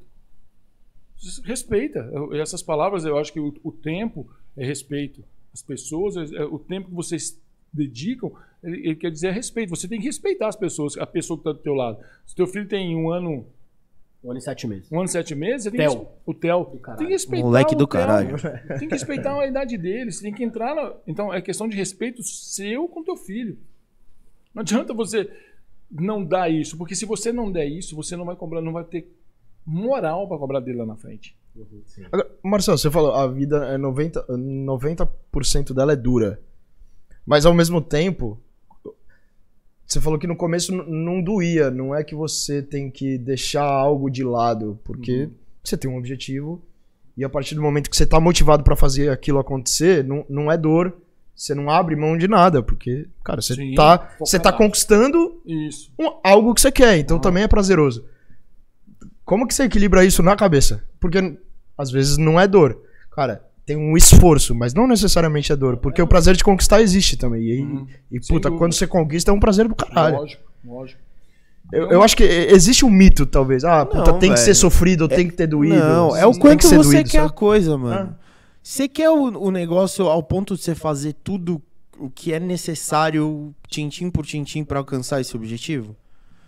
Sim. Você tá disposto? Mas eu acho que a maioria não tem Mas essa acabou. noção, Fê. Eu acho que você tá perfeito. Mas a maioria não tem essa noção. A maioria Cara, assim, quando eu quero uma eu quero coisa. ser rico. A maioria. Você É. pode conversar com a Mano, torcida do Flamengo. fala o assim, resto. Eu quero ser rico. Eu quero Mas ser é, cara. bom. Eu quero ter uma casa boa. Eu quero ter uma- um carro...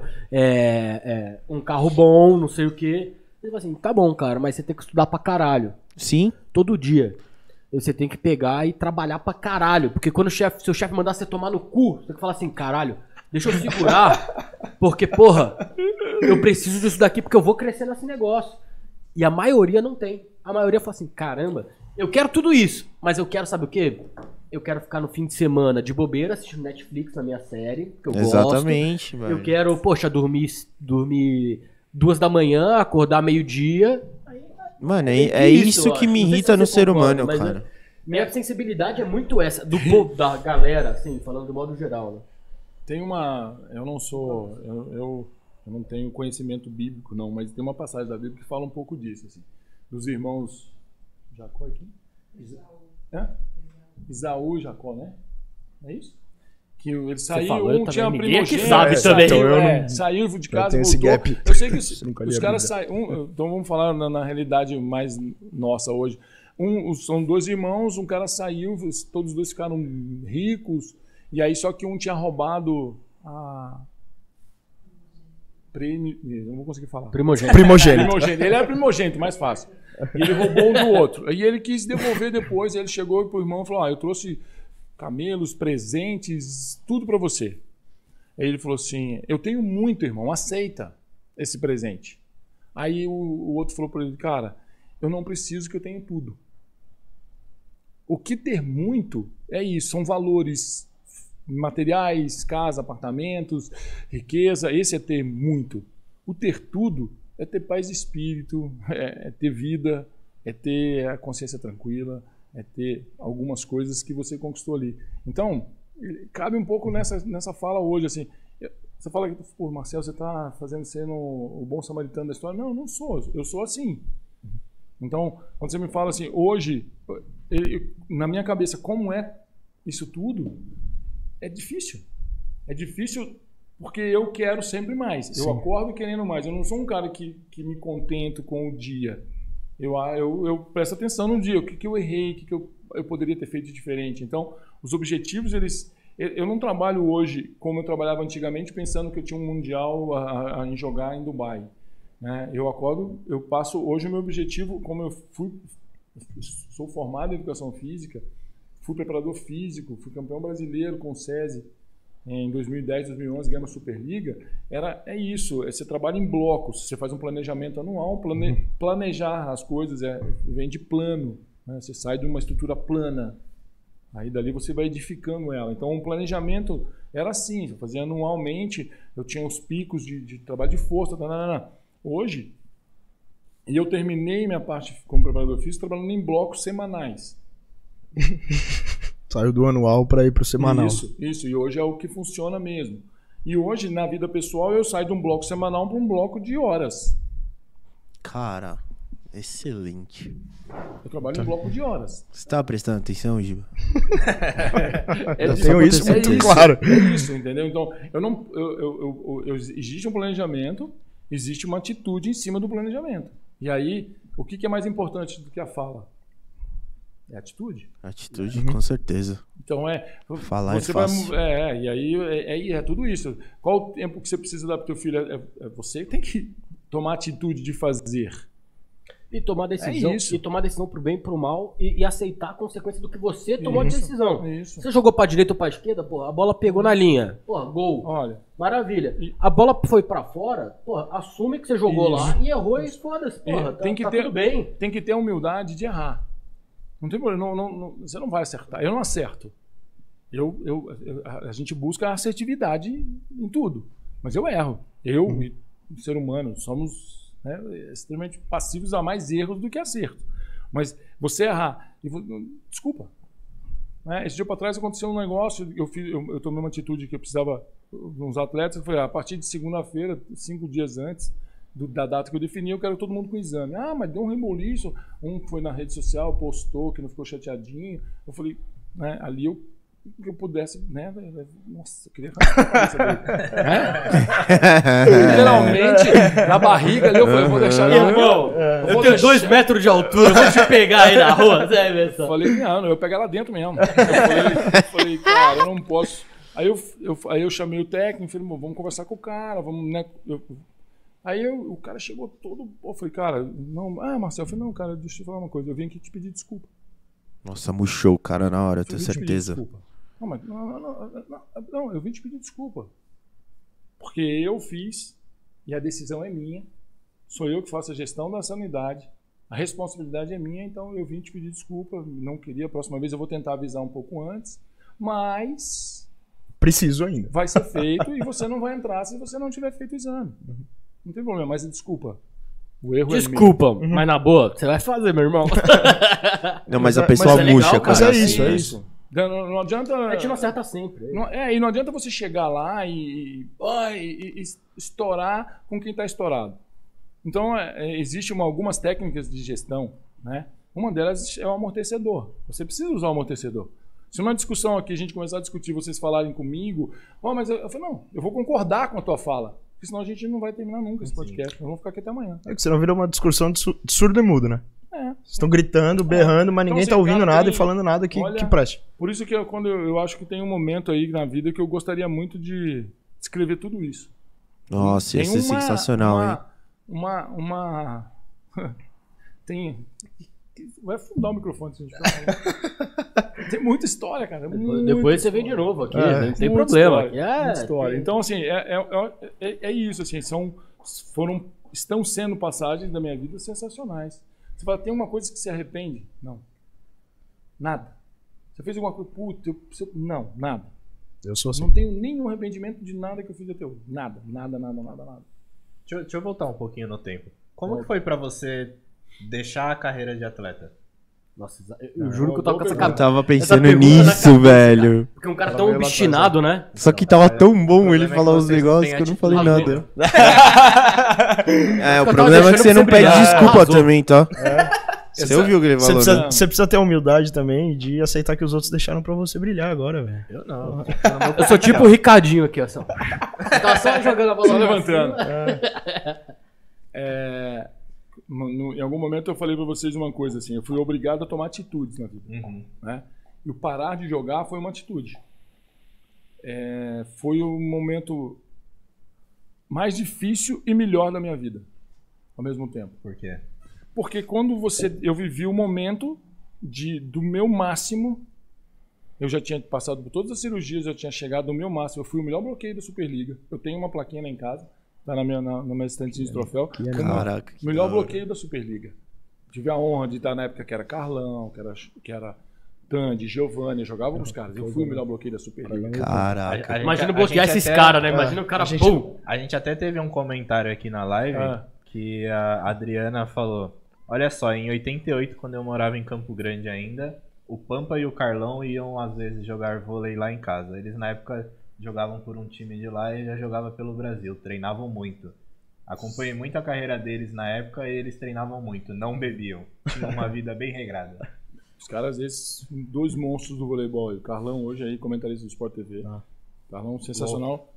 Um baita de um amigo. Com, tem uma, uma- com o Pampa, hoje eu não tenho muita relação com o Pampa. O Pampa toma outros rumos, mas Aham. o Carlão é um baita jogador.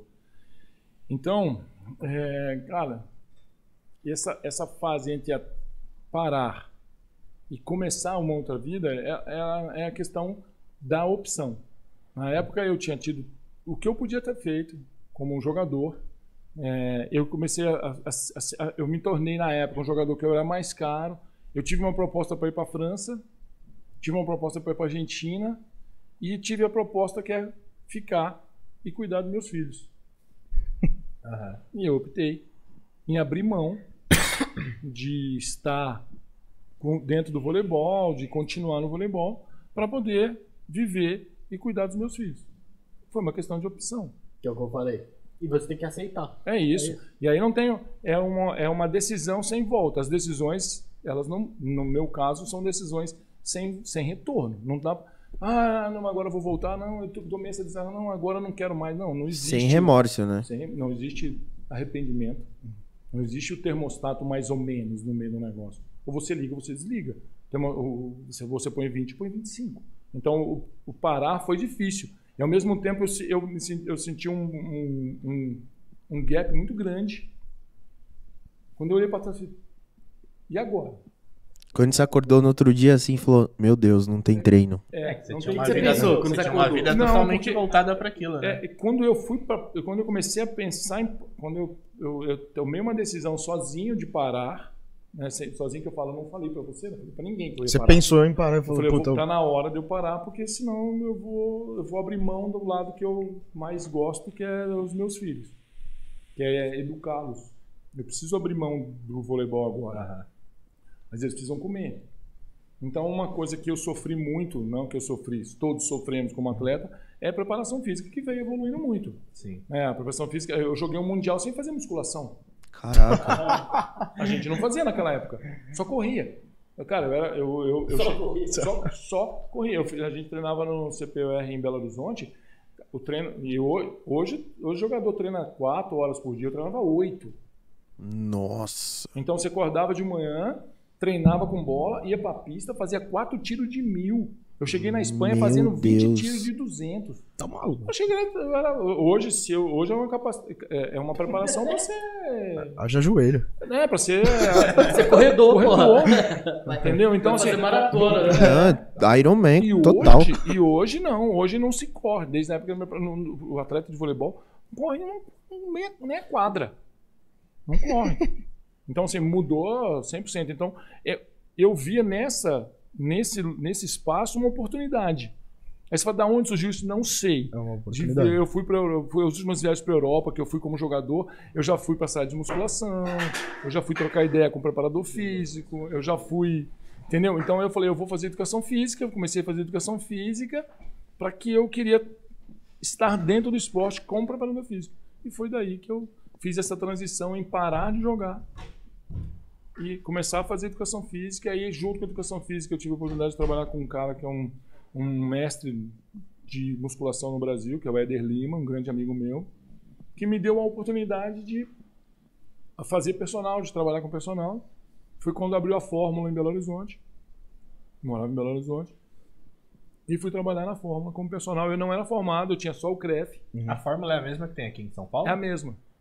Agora é a Bodytech. A né? Bodytech comprou. Antigamente da, da Fórmula, era a Fórmula aqui em Campinas Sim. só. E aí, aí a Bodytech entrou, comprou a Fórmula, comprou a, a marca da Ana Gutierrez em Belo Horizonte, comprou aqui, que era do. Era, isso que chamamos os meninos. Compraram, a, a Fórmula abriu uma franquia em Belo Horizonte, aí depois a Bodytech comprou tudo, e a Fórmula virou uma, uma academia menor, entre aspas, assim, é como se fosse uma, né, uma Smart Fit lá atrás.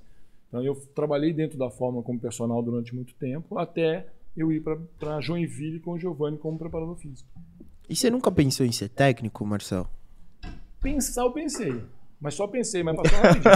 Passou, né? Passou. Você falou, não Ah, quero esse passou. BO, não. Não, não, eu não. A minha característica não permitia. Estaria preso. É, né? Ia enforcar algum jogador rapidinho. Eu sou muita emoção, assim. Isso é, é meio estilo Bernardinho ou é mais. Bernard- Ah, não, não. O Bernardinho, eu, cara, o Bernardinho ele é aquele momento ali, mas fora ele é muito inteligente, né? Assim, aliás, fora não. Todo Ele é momento ele é muito inteligente. Ele tem sociedade na Bodytech, não tem? Uma coisa assim? Tem. Aliás, ele tá arrasando como comentarista no Sport TV, né? É, eu tenho visto meus comentários. O Bernardinho é um cara sensacional. Sensacional. Um cara que tem uma visão. É isso, é, é- é o tempo inteiro ac- acerto, acerto, acerto. É um detalhe, né? A vida é feita de detalhe. Exatamente. Um atleta é feito de E detalhe, de antecipação, né? de antecipação. Sem dúvida. E aí você começou a estudar no mesmo período enquanto você era atleta ainda? É, eu comecei a fazer, porque na época abriu uma oportunidade de você ter o CREF provisionado no Brasil. Hum, Ah, E legal. aí eu entrei nessa como um ex-atleta e, eu, e, e aí eu como ex-atleta e a experiência me deu o provisionado. Então eu pude trabalhar com a carteirinha de provisionado e fazendo educação física. Então eu comecei fazendo educação física, eu tinha um CREF por ser estar, né, pela experiência de ter sido atleta, campeão do mundo, tinha toda uma Uma pequena bagagem, né? tinha, é, tinha todo um um Currículo de histórico 15 que- é, páginas. É, que ajudava bastante nessa época, entendeu? Então, foi- E co- como foi seu primeiro dia nesse novo emprego? Qual deles? Lo- Logo após a carreira de atleta. De atleta? Que mudou totalmente, né? É. Aliás, fala dos dois dias. O primeiro, eu não sei se quando eu tava no banheiro você falou, mas assim, Hum. o primeiro dia, assim que você falou assim, agora eu não tenho mais nada pra fazer. Ah, esse ele, Ele já falou? esse ele falou. Ah, Você Ah, vai então ter que ver o corte. lá, Não tem problema. Depois eu assisto lá. tá Depois tranquilo. você- depois Então você vê os cortes. a. Atrapalhei por nada. Vai lá. Que, de- qual foi a sensação do primeiro dia? É. Primeiro dia. Fora, tá. A primeiro dia fora, cara, deixa eu tentar lembrar aqui, eu não. Eu, eu fui trabalhar, eu estava estudando para o lado do personal, e aí eu, eu fui chamado. Eu tinha uma, eu não, eu não lembro a história, de um advogado que era um amigo que me chamou para me dar uma oportunidade para trabalhar com o senhor. E esse cara era um, ele trabalhava na Você logosofia. é personal dele. É, e ele tinha uma na parte de logosofia, uma tipo uma uma, uma, uma Vai, 10 tiros de mil agora, vai. é, filosofia é uma, é uma, é uma- não é uma ciência, é uma, é um, não é uma religião, é uma, uma forma de ser, assim. Eles tinham um- Aham. uma- um grupo, ele é um senhor mais velho. Esse cara me ensinou muito, assim. Ele me ensinou coisas que ficaram bem marcadas na minha vida. Tipo, é, se você viver com o pensamento pensado, uma coisa meio estranha, assim, no princípio, mas ele me ensinou isso. Ele falou, "Hum, qual é o exemplo disso? Ah, você tá, eu tô vindo para cá, furou o pneu do carro. É, eu posso parar na marginal? Ou é preferível eu, não, aqui eu não posso parar, eu rebento o pneu e vou andando com o pneu, Aham. deixa pegar fogo. Então você pensar nas possibilidades, que é um pouco do que eu sempre fiz, que é antecipação. Então você antecipar. Então né, eles trabalham muito nisso. E qual é o valor? É uma outra fala que ele me deu que é a seguinte: qual é o valor de um de um pote de, de uma caixa, de um pote de ouro no fundo do oceano? Qual é o valor de uma biblioteca fechada? Nenhum. Nenhum. Então é, é- é um pouco disso assim. Então eu, o meu primeiro trabalho foi com esse cara. Aham. Então eu caí no, no, no- eu, eu- a sorte estar preparado para viver a situação, que eu acho que a sorte ela não existe. Uhum. Ela tá, então eu, eu fui eu fui agraciado com esse momento e fui dali foi o meu primeiro aluno, depois eu tinha mais três e eu saí de Belo Horizonte com 27 alunos de personal, trabalhando de 5 da manhã às 11 da noite. E nunca perdi um aluno. Nunca perdi um aluno. Ah, eu vou escolher outro cara. Nunca perdi um aluno. Que top. Quando eu saí, eu deixei todos. Eu falei pro Giovanni isso. Quando eu saí de Belo Horizonte, eu deixei todos os meus 27 alunos com pessoas que eu fiquei, que eu dei capacitação, que eu mostrei, que deixei que continuam. Sensacional. Ninguém isso. ficou na mão, né? Foi isso, assim. Então, essa foi uma.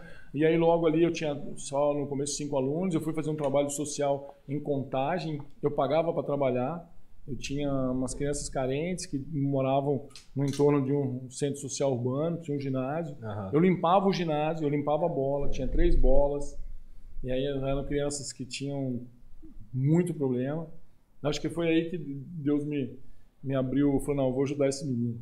Porque ali eu fiz muito bem, assim, eu, eu tinha no começo 10 crianças, eu saí de lá com 450 crianças. Caraca. Num projeto que eu tinha uma. Aí eu dei aula para uma menina que ela era psicóloga. Aí ela, em vez dela, eu falei, ah, eu, eu tinha um acerto mensal. Eu falei, não, você não vai me pagar, você vai lá no centro dar aula para as crianças, você vai lá ajudar as crianças Que demais. Então eu fazia esse trabalho, ela ia para lá, e aí as crianças que tinham uma, uma, uma situação. não tinha dinheiro para ir para o negócio, eu tirava dinheiro, dava dinheiro para as crianças ir treinar. Eu criei uma. é, Eu, eu, eu me dediquei muito aí, aliás, é é isso que eu sempre fiz assim. Eu sempre entrei de cabeça em tudo que eu fiz, eu sempre fiz o meu melhor. Então o meu melhor era aquilo. Então aí foi aí. E é muito gratificante, É. né, cara? E aí depois eu fui fazer um trabalho social, eu- dentro disso eu queria ajudar mais, fui trabalhar numa casa do câncer, que eu ficava, eu tinha uma janela de personal, eu ia para a casa do câncer dessas crianças para poder ficar brincando com as crianças que tinham câncer, que era uma casa que foi muito difícil, foi um, um momento que eu lembro da- do rosto das crianças, então você tinha, os meninos vinham, na outra semana não veio porque ele morreu. Puta merda. Então você, você, você, você aprende o valor da vida assim de forma Agora, tem dias uma. Tem uma, uma, uma- Eu acho que mu- muita parte das oportunidades que surgem e, e do sucesso e das coisas darem certo pra você envolve muito estar cercado de pessoas boas. Também. E eu acho que isso não é sorte.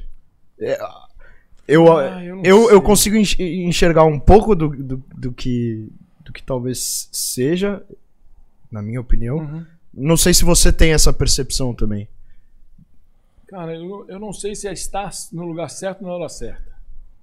Eu não sei te dizer, eu não, não, não consigo te precisar o. É difícil a fórmula. né? O, o, que eu, É, o que eu sinto tem- é que uma você música- carrega uma, uma, uma verdade, uma transparência tão grande que quem não se conecta com isso sai. E as pessoas que são boas ficam. É, eu E, e concordo, normalmente as pessoas que têm a Concordo. boa intenção trazem eu concordo. coisas que, puta, podem ser boas pra você, É boas pra você, energia oportunidades. traz energia, Exato. né? É, Mas você sabe não, que esse isso negócio aí de eu sorte... concordo 100%. Eu não, eu não sei te dizer se, se é, ela é carregada, qual é o nível desse, desse, dessas pessoas, porque você, você atrai muito. Uhum. Né? O mundo é, um, é, é- é feito É, energia, de, atração, de energia, de é. atração de, de que você produz. Né? Então, é, e aí volta, é, são os teus objetivos. Se você quer, bom, não, eu, vou um Uhum. cara, eu sou um cara que vou pra balada. Você vai ter um grupo de balada, você vai ter aquilo. Cara, Se exato. você vai, Você tá muito se é um claro grupo- nos é, seus se é um grupo objetivos. Uhum. que quer fazer o bem, você vai ter um grupo que vai fazer as pessoas, aquela, aquela coisa, ela vai. É, é um imã. Então, na minha vida, ela. Você fala assim, eu sou um cara bem sucedido? Eu sou um cara bem sucedido. Financeiramente, não. Não acho que eu, eu não vejo lá. Eu sou bem sucedido pessoalmente. Uhum. A minha vida, eu sou um cara que eu, eu, é, eu tenho a, a facilidade da gratidão. De contar a sua história É. com alegria, né? Não, de se contentar com pouco mesmo. Com pouco. É. que as pessoas É, o acham pouco é que relativo, né, pouco. velho? O Não, pouco é muito eu acho relativo. Você poder contar sua história com alegria, sabe assim? Porque eu acho que É. deve ter gente que Ah. deve ter muito dinheiro, só fazendo uma comparação com o que ele falou de dinheiro. Tem muita gente que deve ter muito dinheiro, mas fala assim, conta sua história. Cara, ah, pois é, velho. Aí teve um momento lá na minha. É, que eu precisei. Esse pô, daqui, esse daqui eu prefiro pular. Né? Pô, É, dá um saltinho. Eu não tenho não, cara. Eu não tenho não. Eu vou rasgando. o assim salto mesmo, só, vou só em cima da rede, melhor bloqueio. Melhor bloqueio. É, mas assim, e não, Melhor bloqueio é um título bom assim, eu ainda. nunca, eu nunca, é, eu nunca vangloriei nada disso. Pra mim era, é um, cara, beleza, obrigado, Mas- ótimo. Mas, mas não, não tinha o. Porque nós somos seres humanos, nós temos ego. Mu- é, muito, muito Então, sentimento, não ego. Você não tem? Tem a diferença Ah, eu- entre o Tô sentimento Tô e o falando- ego, tô, tô falando né? até pra eu aprender com você. Eu tenho ego. Então, assim, Não, cara, eu, mas- eu, eu sou um cara que eu falo assim, caralho. eu Trabalho na BlackRock. Eu sou bom nisso daqui. Eu não falo muito o nome da minha empresa, mas. porque eu não gosto de falar, porque é. é. Mas enfim. Cara, eu tenho muito orgulho das coisas que eu conquistei. Eu, eu tenho orgulho Sim. e dá um ego isso. Sim. Como é que você trabalha ego versus essa humildade? Eu tenho mi- minhas coisas que eu acredito, Aham. mas eu queria saber as suas antes da, da gente conversar aqui. Eu, não- eu não sei, eu não sei a palavra, eu não sei o peso da palavra ego, cara. Entendeu? De repente, eh, você fala assim, você, eu- você tem vaidade, você tem, eh, você se incomoda. Eu tenho sentimento. Sou um cara que tem sentimento. Então, o sentimento, ele, pô, tem lógico que quando eu entro na minha casa hoje, então eu posso falar que eu tenho um ego elevado, porque eu sinto um prazer enorme de voltar para casa, de chegar na minha casa que eu, que eu, a gente mudou há pouco tempo, entendeu? Que é uma conquista. Agora, eu não sou vaidoso porque eu estou ali, ou, é, ou porque eu fui o melhor bloqueio, isso me fez diferente. Eu não, eu não sei te precisar a palavra ego, assim. Eu- é ruim quando você não... Todos nós gostamos de ser valorizados, né? Ser valorizado por aquilo que você faz, ser reconhecido. Então, de repente, o ego está aí. Então, o, o reconhecimento que eu... O, o, meu ego, ele está voltado para as pessoas. Não está voltado para mim, assim. Eu não sou um cara que... é, eu até 2011, eu, não, eu nunca tinha tido uma calça leves. Eu nunca tinha tido um... Uma, uma- eu, não, eu não tenho a marca. Eu nunca andei com uma... Eu não, não, não, não tem peso. Pra você tanto faz. Não, tanto faz. É o cara do copo de isopor. É. Não é o humildão da vida. Entendeu? Ah, eu não sou um cara humildão, ser todo corretinho, politicamente correto. Não, eu não sou. Não sou. Não sou. Eu, eu cometo erros, mas eu, eu te juro que eu busco não errar a cada dia. Eu acordo todo dia tentando ser melhor do que aquilo que eu fui ontem. Então, o ego, pra mim, ele tem, pô, você fala, pô, pô, obrigado. O agradecimento, de repente, é o lado do meu ego. Quando eu, eu vou levando, igual eu estou fazendo um trabalho com um amigo meu, dentro do SESI, de, de tutoria, de tudo, o cara, porra, ele sai dali e falou, pô, Marcel, obrigado, cara, aprendi. pô." Cara, aquilo ali eu ganhei meu dia. Talvez Entendeu? eu- aí eu eu quero- acho que é o ego, aí pode ser o meu ego. Eu falo, pô, aí eu, puta, com E ao mesmo tempo que eu faço uma coisa que o cara não vai, eu falo, puta, que merda que eu sou, velho. Eu tô falando pra essa porra, não tá entendendo. Entendeu? E aí eu não sei se é ego ou se é, é- é- é- E eu não cobro o cara. Eu não cobro, de repente, a minha mulher, quando eu mostro uma coisa, ela não entende. Eu falei, puta, eu vou desenhar de novo. Eu vou mudar o lado. Eu vou. Eu vou entendeu? É engraçado. Vou desenhar de outro ângulo. Eu vou. É, é, sabe assim, eu vou. Vou fazer uma maquete agora. É engraçado isso que essa é a minha maior dificuldade na vida. Pra lidar, por exemplo, um estagiário. Se eu tenho que explicar a mesma coisa três vezes, eu já perco a paciência. Você Eu pega. já não quero mais. Você também pega? Eu, eu perco a paciência, um mas exemplo? eu não exponho Não, ela. Você- Um, um exemplo besta, tipo, minha mãe. Ela olha e fala: me ensina a fazer tal coisa aqui no celular. Aí eu já pego e começo a fazer. Eu falo, não, tô falando pra você me ensinar. Eu falo, moleque, se eu explicar, você não vai conseguir fazer. Então ensina. Aí ensina ela. Então faz. Ensina de novo. não, mano, não dá. Eu, eu perco a paciência. muito É, fácil. aí você, você já deu a, você já deu a Mas é de Você não tem paciência, é, É. diferente. É que tal- talvez seja um pouco do que alimenta o seu ego. É o que alimenta. É. Eu sou o contrário dele. Pode ser. O que me. O que. Cara, o meu objetivo de vida, que é o. Você respondeu há pouco, que é cuidar das pessoas, e talvez seja parecido nessa certa forma. A gente falou no É, com... podcast sem ser o anterior a esse, no, no, Com no o antes, Jean. com o Jean. A gente Jean. falou exatamente isso. Qual que é o nosso sonho? Cara, meu objetivo é impactar pessoas. Eu quero tirar as pessoas daqui pra cá. De alguma forma. Nem que seja 1%, mas eu quero poder falar pra elas alguma coisa que vai fazer ela fazer essa mudança. Sim. E pra mim esse negócio de, de ter calma pra explicar tá na minha genética, velho. E o Bruno, esses dias, cara, meu melhor amigo, chama Bruno, eu conheci ele quando a gente tinha seis anos, na primeira série. E, e aí eu virei professor esses dias, ano passado, ano retrasado, inclusive já. Esses dias, tem dois anos, pô. Não, então, é porque eu achei que era esses dias, mas faz tempo. A gente vai- Eu tô que nem ele, velho. 2013! 93! Essa memória boa, hein? Precisa lembrar dessas coisas agora, Sal. Tem uma hora pra conversar. Ah, E, e aí ele falou assim, cara, você virou professor, porque sabe quando você começou a ensinar? Eu falei, mano, eu comecei a ensinar agora. Falou assim, cara, quando a gente tinha 7 anos, você me ensinava matemática porque eu não passava em matemática.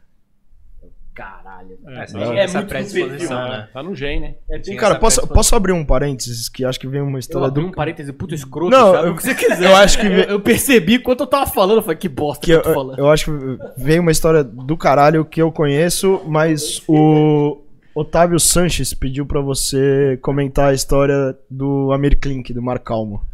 Ah, cara. O Otávio é um. Otávio. Que bom que você tá aí, Otávio. O Otávio é meu gerente. Otávio, E- espero que você tenha se inscrito no nosso canal, tenha dado É. like no vídeo. É. E compartilhado é, com é. quem merece ouvir. Otávio, eh, e aí eu, eu não consigo separar essa- essa- esse clichê do profissional do pessoal. Não consigo, não, eu não, não vejo isso.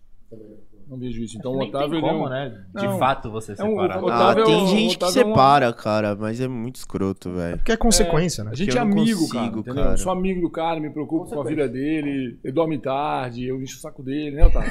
Eu dormir cedo, cara. Mas Cara, ele dorme tarde vive- por culpa sua. Ah, também, né? também, né? Eu desoriento um pouco ele. Mas é um... falou assim, é, Marcel, por favor, pare de me acordar. o Otávio é um, um irmão que a vida me deu aí. Nessa, nessas grandes oportunidades que a vida me deu, o Otávio é um, é um grande parceiro, é um grande irmão que eu tenho. E, e essa história do, do Amir Klink, eu tive a oportunidade de conhecer o Amir Klink também.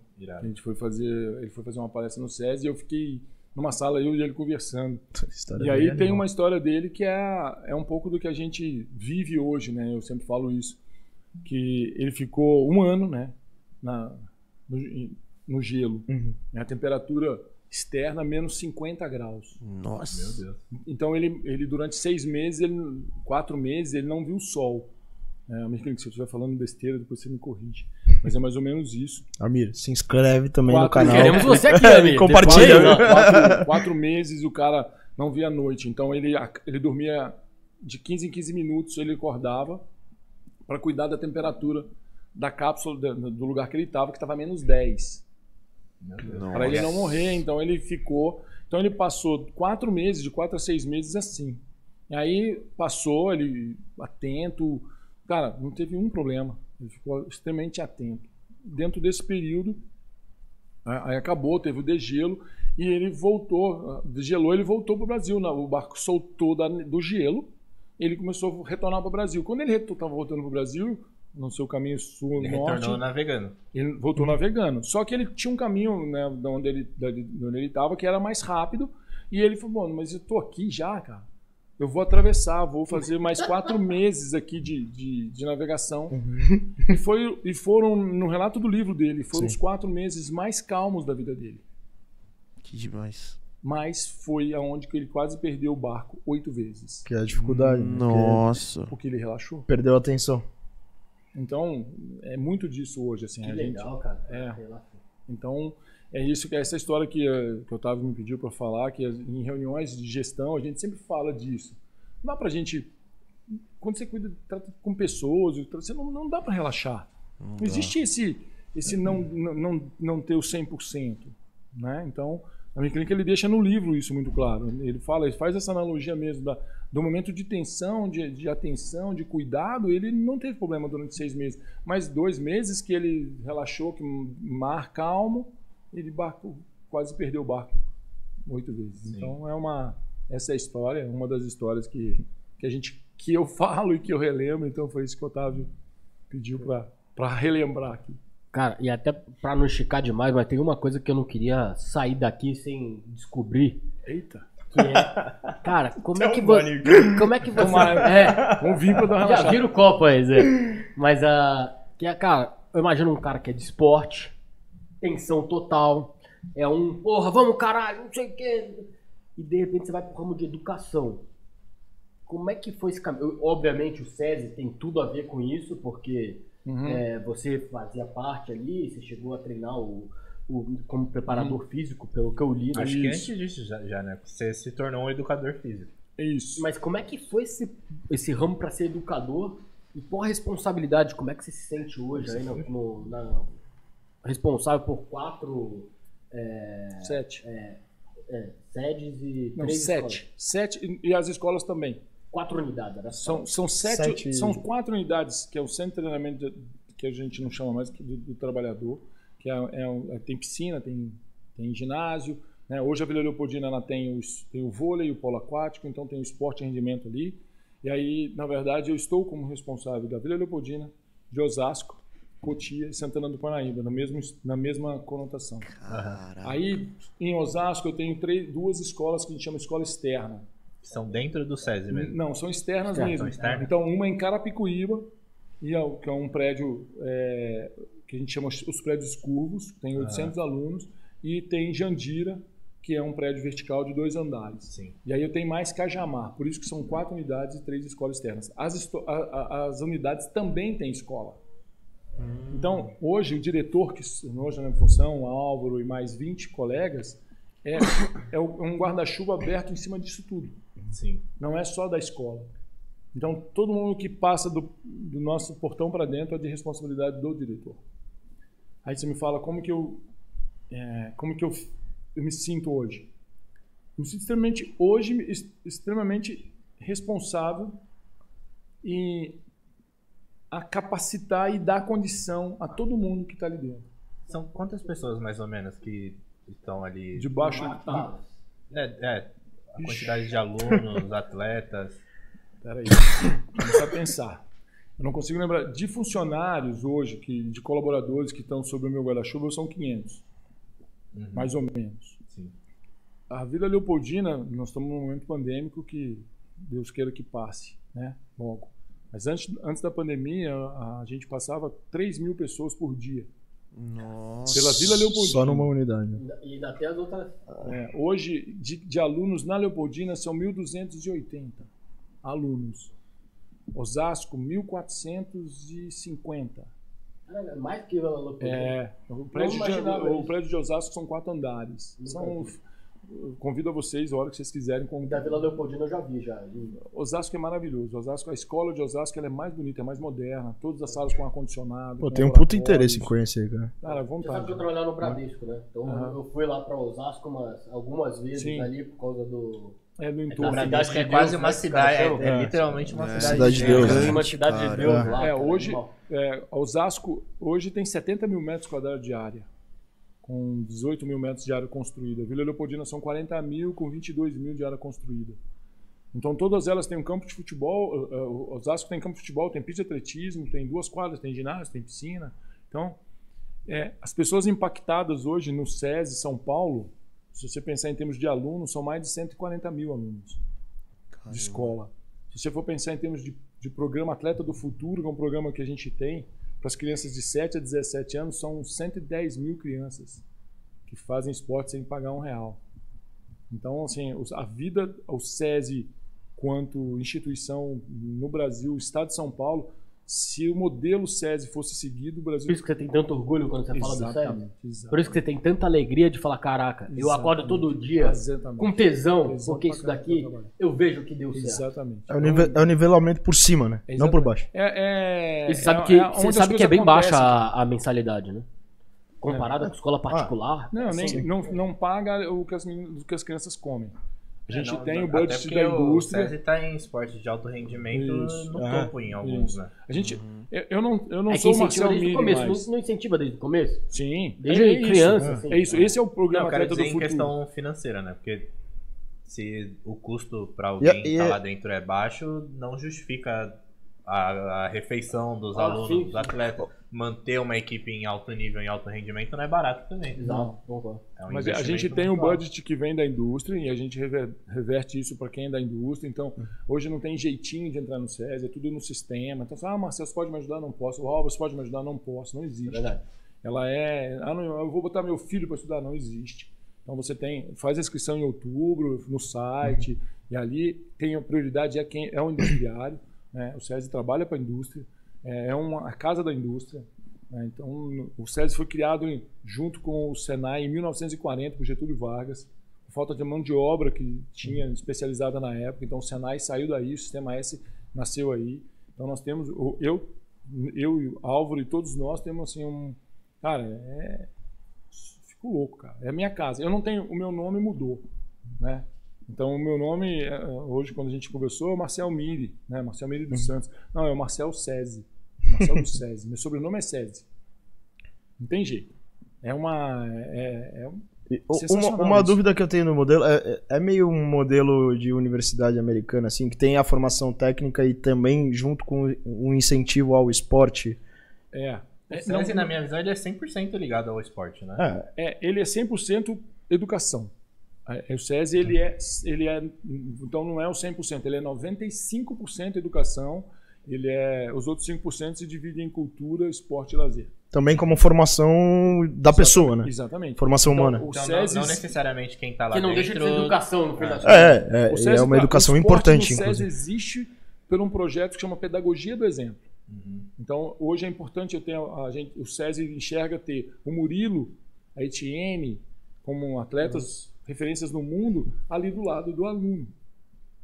Ele segue essa, esse padrão, ele vê o exemplo. Então é Demais. isso. Que animal. Por isso, por isso que o esporte foi vinculado. E assim, hoje, o, o ano de 2019, antes da pandemia, nós, ah, nós recebemos mais de 150 mil pessoas no Teatro do SESI. Uau. O SESI compra, né, a- através de, da, da cultura, as peças e disponibiliza de graça para todo mundo no SESI, no Teatro do, do SESI, Uhum. na Paulista. Que da hora. Então, é, Já são fui assistir teatro. várias peças peças grandes até. Peças é. grandes. O SESI Não é Tem- que você foi o então, Mogli, você- não, né? Não, não, eu nunca fiz. Você tem, o SESI hoje ele, é- ele, ele é uma. Mas eu posso é, ser o Mogli sempre. é, é uma infraestrutura e é, é um sistema que dá certo, uma gestão que dá certo. Né? Ela não tem compromisso com o erro. Mas, É mas isso isso é que o muito presidente legal, Paulo. Scaff ensina e, e prega e faz, executa no dia a dia. Uhum. Ô Marcel, qual que foi a maior dificuldade que você teve lá como diretor do SESI durante a pandemia, quando começou todos esses tempos? Qual que tá sendo ou foi a maior dificuldade desde que tudo isso estourou?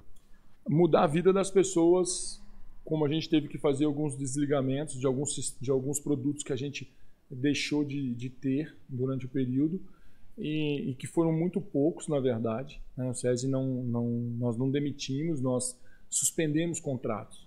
Então, é essa dificuldade em suspender contrato e, e de não ter a casa vi- viva.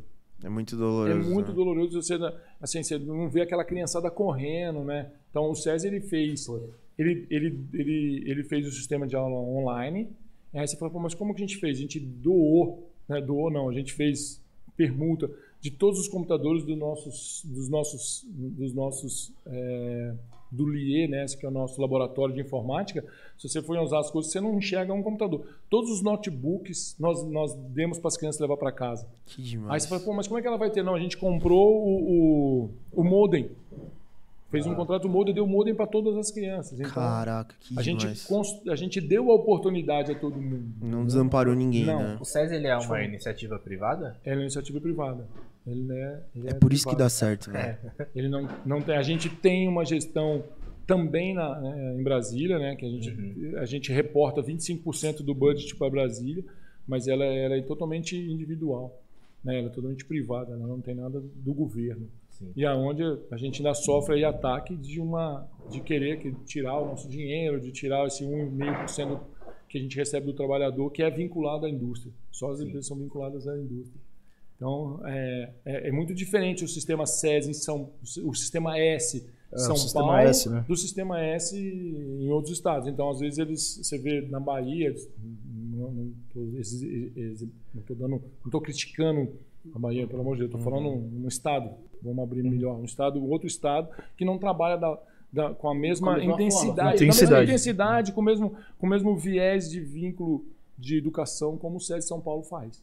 Claro. Então, hoje, dentro dessa gestão de 17 anos do Paulo Scaff, o SESI saiu de uma situação financeira é, pequena. Hoje nós somos uma potência em termos de estrutura. São 50 campos de futebol, são mais de 100 piscinas Não, é- cobertas e cara, é aquecidas. bizarro. nós temos hoje uma infraestrutura maravilhosa, Não, é com um nível de educação eh, exemplar no, no Brasil. Aí. Então, é, é de, de muito orgulho. Eu faço parte desse, desse projeto. Estou tendo a honra de estar como diretor dessas unidades e que demanda trabalho, sim, trabalho, mas é, é difícil, é difícil, lógico. E ninguém falou que seria fácil. né?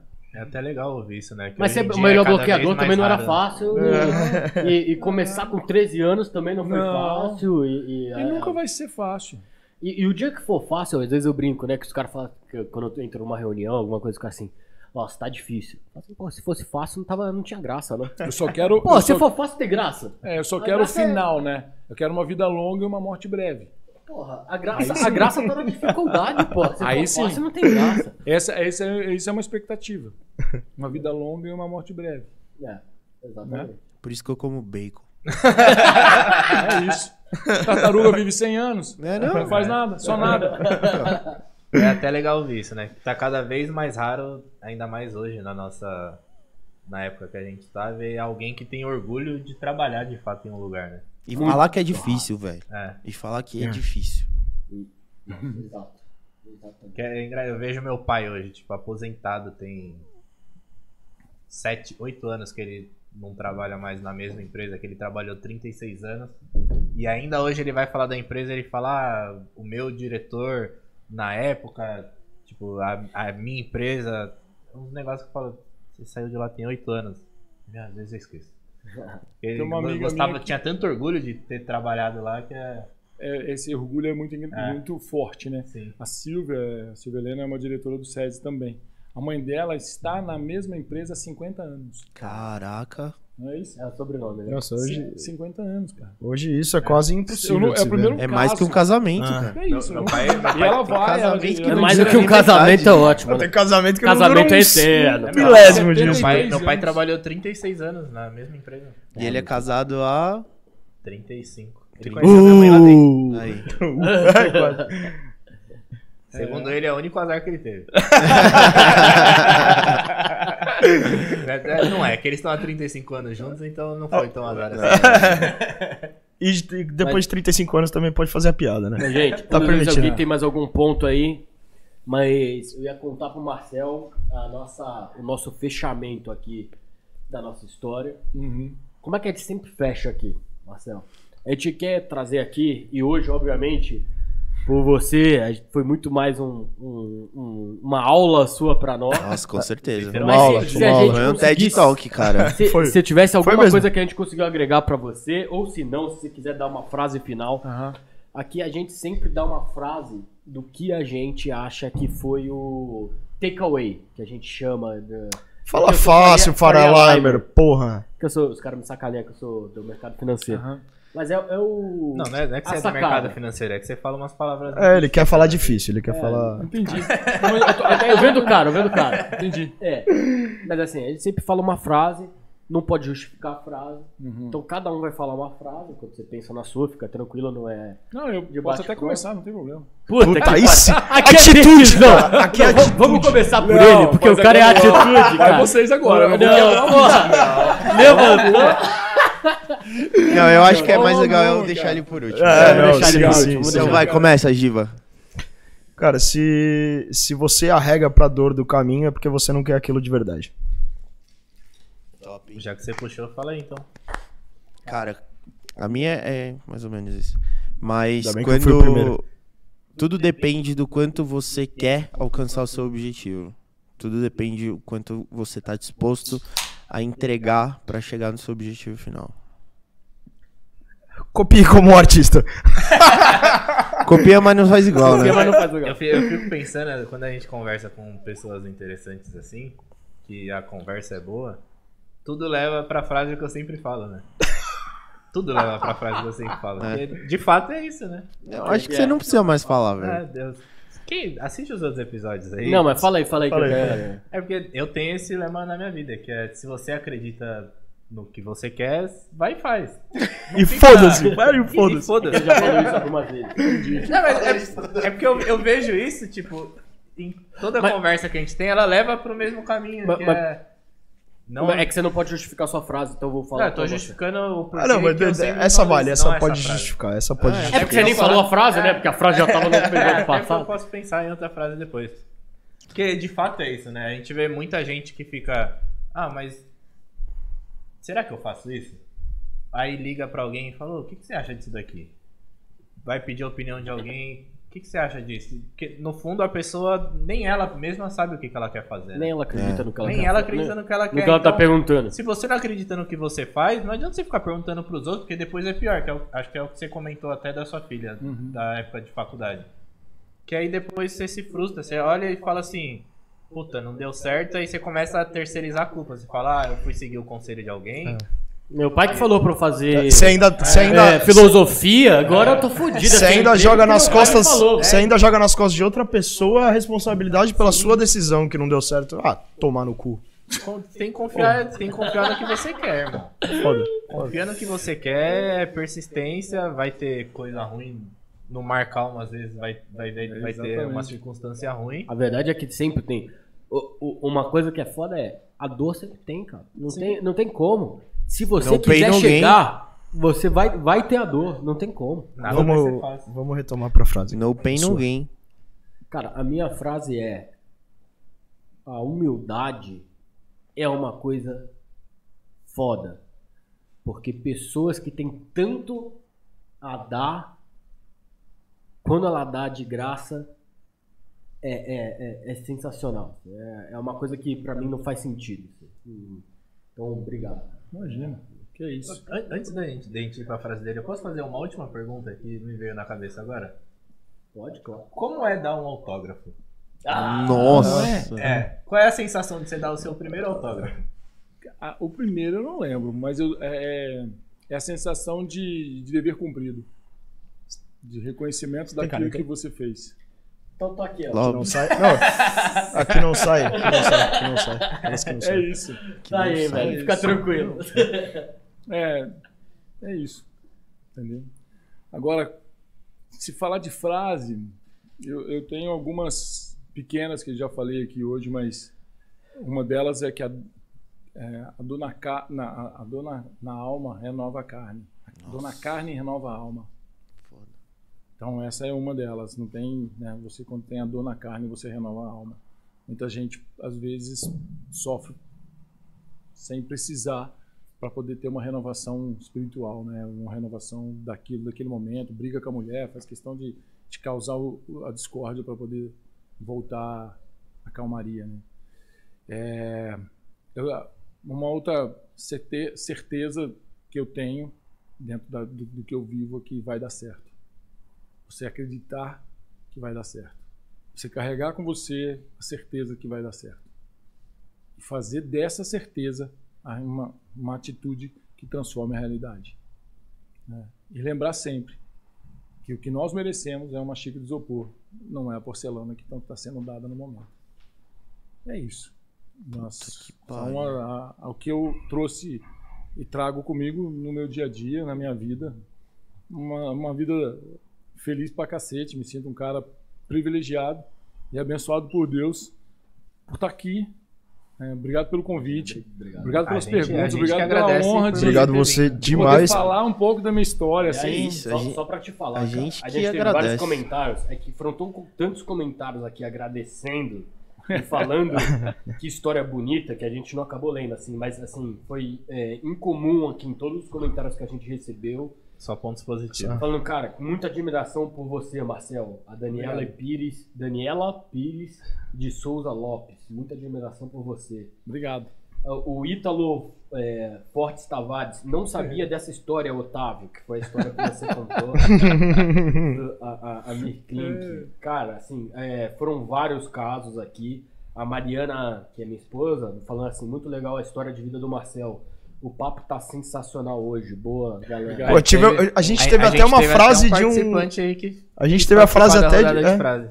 Não- não- O, o Ítalo Tavares falou uma frase que leva comigo. Quem visita o seu passado com frequência envenena o seu presente. Porra. Porra! Profundo, Ítalo. Caralho, Ítalo. Ítalo. Pode ser. Depende de como se enxerga. Exato. Se você tem um passado que ele te envenena no presente, aí sim. Mas acho que é, mas acho que é um pouco da, acho que é um pouco da questão de não, não ficar remoendo e, e não se arrepender. Eu, eu, eu, Não se eu arrepender. transformo uma palavra só. Quem visita o passado, renova o presente. É verdade. Eu prefiro trocar a palavra de envenena por renova. É, você tem, É que duas- depende, tem duas mas eu acho que depende né? da sua cabeça. Claro. Depende Você da cabeça. é. Depende da sua cabeça. É, duas- mas eu acho que a maioria, eu acho que ele leva pro outro lado. Eu acho que É, você tá certo. Mas a maioria leva Você pro tem as outro duas Que é a opções, questão de- olhar pro passado e aprender com o seu passado, ou olhar pro passado e deixar ele influenciar no seu... Porque eu- falar assim, eu sou um eu, vejo assim, ó, é, de repente dentro dessa mesma fala, quem vive de passado é um lugar que chama museu. Né? O passado ele serve para você saber o que você quer hoje. né? Os erros, todos nós erramos, todos nós cometemos. Não, não- é, naquele momento não foi erro, mas se você olha ho- hoje, puta, poderia ter sido diferente. né? Eu não, quando eu falo com al- alguém sobre, sobre isso, eu falo, "Pô, a- a- eu não faria assim. né? Mas você são opções, são escolhas. Então você re- revisitar o passado, ele mesmo que você tenha feito tenha errado, ele renova o teu presente, ele renova a tua ação no presente, Sem dúvida. Né? Sem Porque você dúvida, você passa a ser seletivo nas tuas escolhas. Uhum. né? Você viver, aliás, ah, precisa, não, tem coisa que é bom você lembrar para você, isso eu não quero para mim, isso eu não quero viver de novo, isso eu não vou refazer, né? E porque meu pai falava, cara, insistir no erro é burrice. Uhum. Então, é, eu, eu- essa palavra, essa frase que o Ítalo colocou é muito interessante, muito interessante. É igual você fazer uma leitura de um livro. Você lê um livro, depende da, do, da forma que você está, o livro tem um impacto. Ah, um significado diferente, É. né? Né? duas. Eu acho que de- depende um pouco da forma como você visita o passado também. E, pra- e qual a intenção que você tem pra visitar. O que que você quer fazer? Cara, é, é um pouco de filosofia, né? Assim, a gente fica filosofando da vida, falando Que é de. importante, não? Você não acha importante? cara? Ah, eu, eu sou Eu acho que a vida, a vida é você filosofar sobre ela também, cara. Você É. entender o que você tá. É bom, é bom. Por que, que você tá aqui? Por que, que você quer? Qual que é o seu E objetivo? viver, entendeu? e viver, e viver pra frente, né? E eu cara? acho que- são, são as ações Viver de pra amanhã. frente. Esse negócio do- de de gente que visita o passado, eu acho que tem gente que visita o passado pra achar o culpado, que acho que foi a sua pergunta. No, Mas no- é, ah, eu não, sofri demais, ah, aconteceu aquilo naquela Cara, vez o e que aí eu me fudi. Eu sou assim, mas sabe por quê? É. Eu vou te contar minha história. Minha história é triste. E aí co- começa a história, entendeu? Vitimiza, né? É. Porque Eu às, que é que é o vezes, às, vezes você transforma uma, um, um passado numa, numa realidade triste hoje. Cara, passou, passou, É, já Porque, na verdade, é o passado que te forma. Todas as- você tem as referências Ou- que ou- vão te fazer não, talvez errado às Uma, vezes. uma- é isso, uma hora E- a gente, a gente, eu falei e eu sigo muito isso. É, ou você vai para a direita ou vai para a esquerda.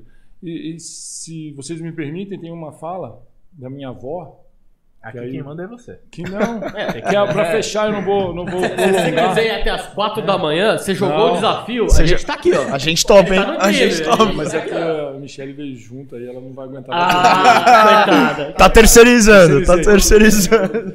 Ah, a gente dá mais vinho pra A gente tem. eu aprendi uma, uma lição que ela é um. Ela é um. um mantra pra mim. Aí, pra fechar em, em frases. Tudo na vida que você dá valor aumenta. É isso. Puta merda. É isso. Bum!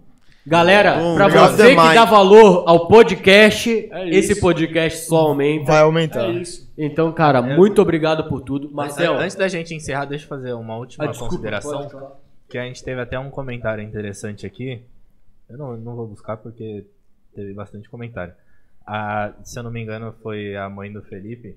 É, eu tô de frente aqui, eu presenciei 100% dos momentos. É, que comprova um pouco da história dele, da verdade toda que ele passou pra gente, que é o tempo inteiro, enquanto ele contava a história dele, era o olhar de admiração que a esposa dele ficava olhando pra ele. Ela achou que ela tava fora Em, do. al- em algum momento. Ela achou que ela tava fora da imagem? Ela se Em- fudeu. Em algum, em, algum momento, em algum momento que o pajé foi no banheiro, ela apareceu ali. É, é, é gratificante ver isso, Sem né? dúvida. Você vê que você tem a admiração da pessoa que você tem ao lado. Espero que todos nós um dia tenhamos uma pessoa assim. Eu já tenho. Amor, te amo. É. Eu tenho mesmo. Ela não tá aqui, a gente não tá vendo a reação dela. Ela, ela mandou comentário Ela mandou. e ela tá cuidando do Theo enquanto eu tô aqui por causa da gente. Então, caralho. cara, isso é do caralho. Não, a Mari é Isso Isso, foda, do é muito bonito e é muito gratificante. Então, Parabéns, obrigado por parabéns você pra vocês e pela, História- pela Valeu, história. Marcel. pela Valeu história pelo tem. TED Talk, pelo É, Mastermind, foi do por caralho, tudo, foi do É, cara. Talk Mastermind. Foi um do mastermind caralho. grátis pra gente. Galera, vocês que ficaram com a gente até aqui, curtam, se inscrevam, compartilhem esse, esse podcast que foi. Comentem e mandem pra quem vocês acharem que tem que É, mandar. mas compartilha, Sigam- compartilha de verdade aí, com força, vai, porque tá, tá devagar. Até agora vocês estão compartilhando que nem. Sigam, sigam o Marcel nas redes sociais, que a gente vai deixar aí também. Sigam proje- os projetos do SESI e do Sistema S, que são muito interessantes. E é isso, obrigado. De verdade, Imagina. de verdade, De verdade foi do mesmo. caralho, velho. Sensacional. Ó, muito ansioso. E foi melhor do que eu imaginava. É. Caralho. Foi bom demais. Top. Valeu, Então é isso, galera. Até a Valeu, próxima. falou, é nóis. Beijos. Beijos. E talvez na próxima tenha surpresas, né? Talvez. Fica aí no ar. Jesus. O que, que vem aí?